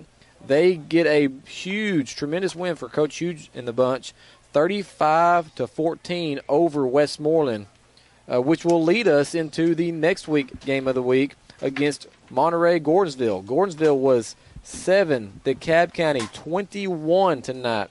So Gordonsville, a powerhouse, number 10 in the state in single A, comes away with a loss following a couple, stints there for some wins. Macon County, 35. Cumberland County, nothing. Portland, 28. Clay County, 42 in the fourth quarter. You've got a final of Pickett County, 0. Livingston Academy, 49. Cookeville at Mount Juliet. Cookeville came away with 14. Mount Juliet, 38. Gallatin, 49 to 0 against Warren County. Wow, those are some amazing, amazing scores there. From around the Upper Cumberland area, Coach. And let's just get right back into this ball game here. What a tremendous football game you and I witnessed. It didn't appear that way in the first half. I mean, well, unless you're an Upperman fan, of course. But the Upperman Bees just were controlling the game. It was 21-0. and Tripp Pinion, who's been dominating teams all season long on the ground, just seemed completely stopped. I'm like, wow, what an incredible defense we're witnessing with the Bees. And all of a sudden, things really changed in that second half. Well, you're talking about 15 to 18-year-olds, right? I mean, they're tremendous athletes. If you break this game out into quarters, the first three quarters, Upperman High School has the better athletes. They're running this game. They're dominating with the run game. They're stopping Tripp Pinion. They scored 21 unanswered. White County and their staff comes away with 21 of their own unanswered points there that allowed them to get back in this ball game. And Upperman was only only able to get 7 in the fourth quarter to end this ball game with a 28-21 tally. But that's, if you break it down, the first three quarters were all Upperman. The last quarter, with time management issues and everything else, the passing game, White County showed some fight, which is why they're going to be a tough opponent in every 4A matchup. But Upperman, the number 2 team in the state, was able to come away with the win. And now it's the third game in a row, although I will say tremendous fight from the White County Warriors. You love to see young kids refuse to give up in these moments, and they come up short, but they show tremendous hustle. Well, I'll tell you what, Coach Beatty talked about it early in the year, and they all knew this going into their record, was going through what he called the gauntlet. Cookeville, Stone, Upperman, Macon, and that's 4 games in a row that were just going to be a tell of what the season is. And they're 0-3 in those games. They look to go to Macon County, who just come off a couple wins here and a big win tonight over a Cumberland County team. So even though they took a tough loss tonight against Upperman, they've got no easy task next week at Macon County, who's got all the confidence in the world as well. So with Tripp Pinion, with the rest of the team and Coach Beatty, there is no easy task moving forward. It's going to be interesting to see how they handle all the adversity. When you have a gauntlet like that, there's pros and cons. Obviously, the pro is if you win all 4 of those games, wow, then you're in for like one of the most special seasons of all time. But the more likely fact, unfortunately, is you lose all those games, and it turns in from a promising year into an average or potentially disastrous season instead. So, but again, they've been close. All 3 of these games have been one-score finishes, just like we saw in this one tonight. Somehow White County finds a way to stay in it. But now Upperman controlling things in their region. They are 5-0. 5-0, 3-0 in the region 4A there. And they've got what seems to be a little bit of a lesser opponent at Cumberland County at Crossville next week to look to go 4-0. But you saw what happened to get Livingston last week. Also a little bit of a lesser opponent. But when you come in Friday Night Lights and kind of don't put your best foot forward, sometimes teams get the best of you, or at least are in ball games when they shouldn't be. But after the Cumberland County game in Region 4A, you've got a non-conference Smith County, non-conference White House before you have the Stone Memorial contest that is going to tell who's going to be top of that region come playoff time. That will certainly be an interesting matchup to keep an eye on as well. And yeah, as you said, I think, head football coach at Alabama, Nick Saban, said it best. Some of these games are like rat poison, the games that where you're highly favored in, so then you take it easy and you end up getting surprised. And at the end of the day, all these kids are working really, really hard. All the coaches are trying really, really hard. So you never want to take a single opponent for granted. But with that has been the breakdown of tonight's game here. What an incredible contest it was. Once again, just to reiterate the score here in lovely Baxter, Tennessee, it was the hometown Upperman Bees 28 and the White County Warriors 21. Michelin, BF Goodrich, 2 brands synonymous with great tires. Hall of Fame brands, tires that last a long time, tires that keep your family safe. Doug Freeman Tire is your local Michelin and BF Goodrich dealer. The Freeman name is synonymous with keeping your vehicle rolling day in, day out. Now Doug Freeman Tire has brought that commitment to service and 2 great brands to a brand new location. Highway 70 Cookeville, 2 miles from Outdoor Junction. Great brands, great tires, the Freeman name. Doug Freeman Tire. Weekend projects cost less with Stover's on your team. Outside repairs, a new look, plumbing and electrical work, a decorative redo. Get to work this weekend at Stover's. And save a lot. Stover's delivers big box selection without those big box prices. Stover's new appliance center features everything from scratch and dents to gorgeous high-end appliances like you see on those TV shows. You've got a weekend project to do, and Stover's can help you get it done for less. Stover's, West Broad Street, Cookeville. Premier Collision Center is moving. Same great team, same on-time service, same premier results. Premier Collision is moving in days. Accidents happen, big and small. It's just part of life. So let Mike and the Premier team use their 20 years plus of service to get you back on the road. And keep your life rolling. Call 525-1298 to schedule your repair. 525-1298. Premier Collision Center. Fast, friendly, professional. Premier service. A coat of paint, a drill bit or saw blade, the pipe fitting to stop your leak. Your next project begins at the building center. Long-term fixer-upper project. A quick fix. We're proud to be at the center of every successful project. And the building center is close by. Main Street in Livingston, South Jefferson Avenue at Highway 111 Cookeville. Close by to get the parts and pieces you need. Close by for the questions answered. Trained pros, the products you need. Free expertise. The building center.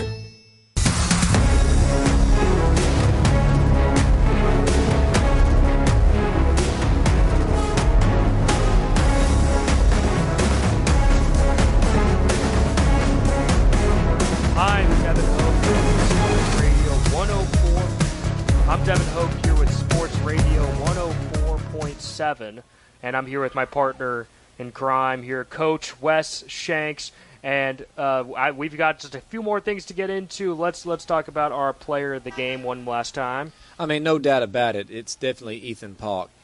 Started out the game strong, 25 rushes, 138 yards, 2 touchdowns. He did have a couple of fumbles that allowed White County to stay in this ballgame, but did way more positives than negatives.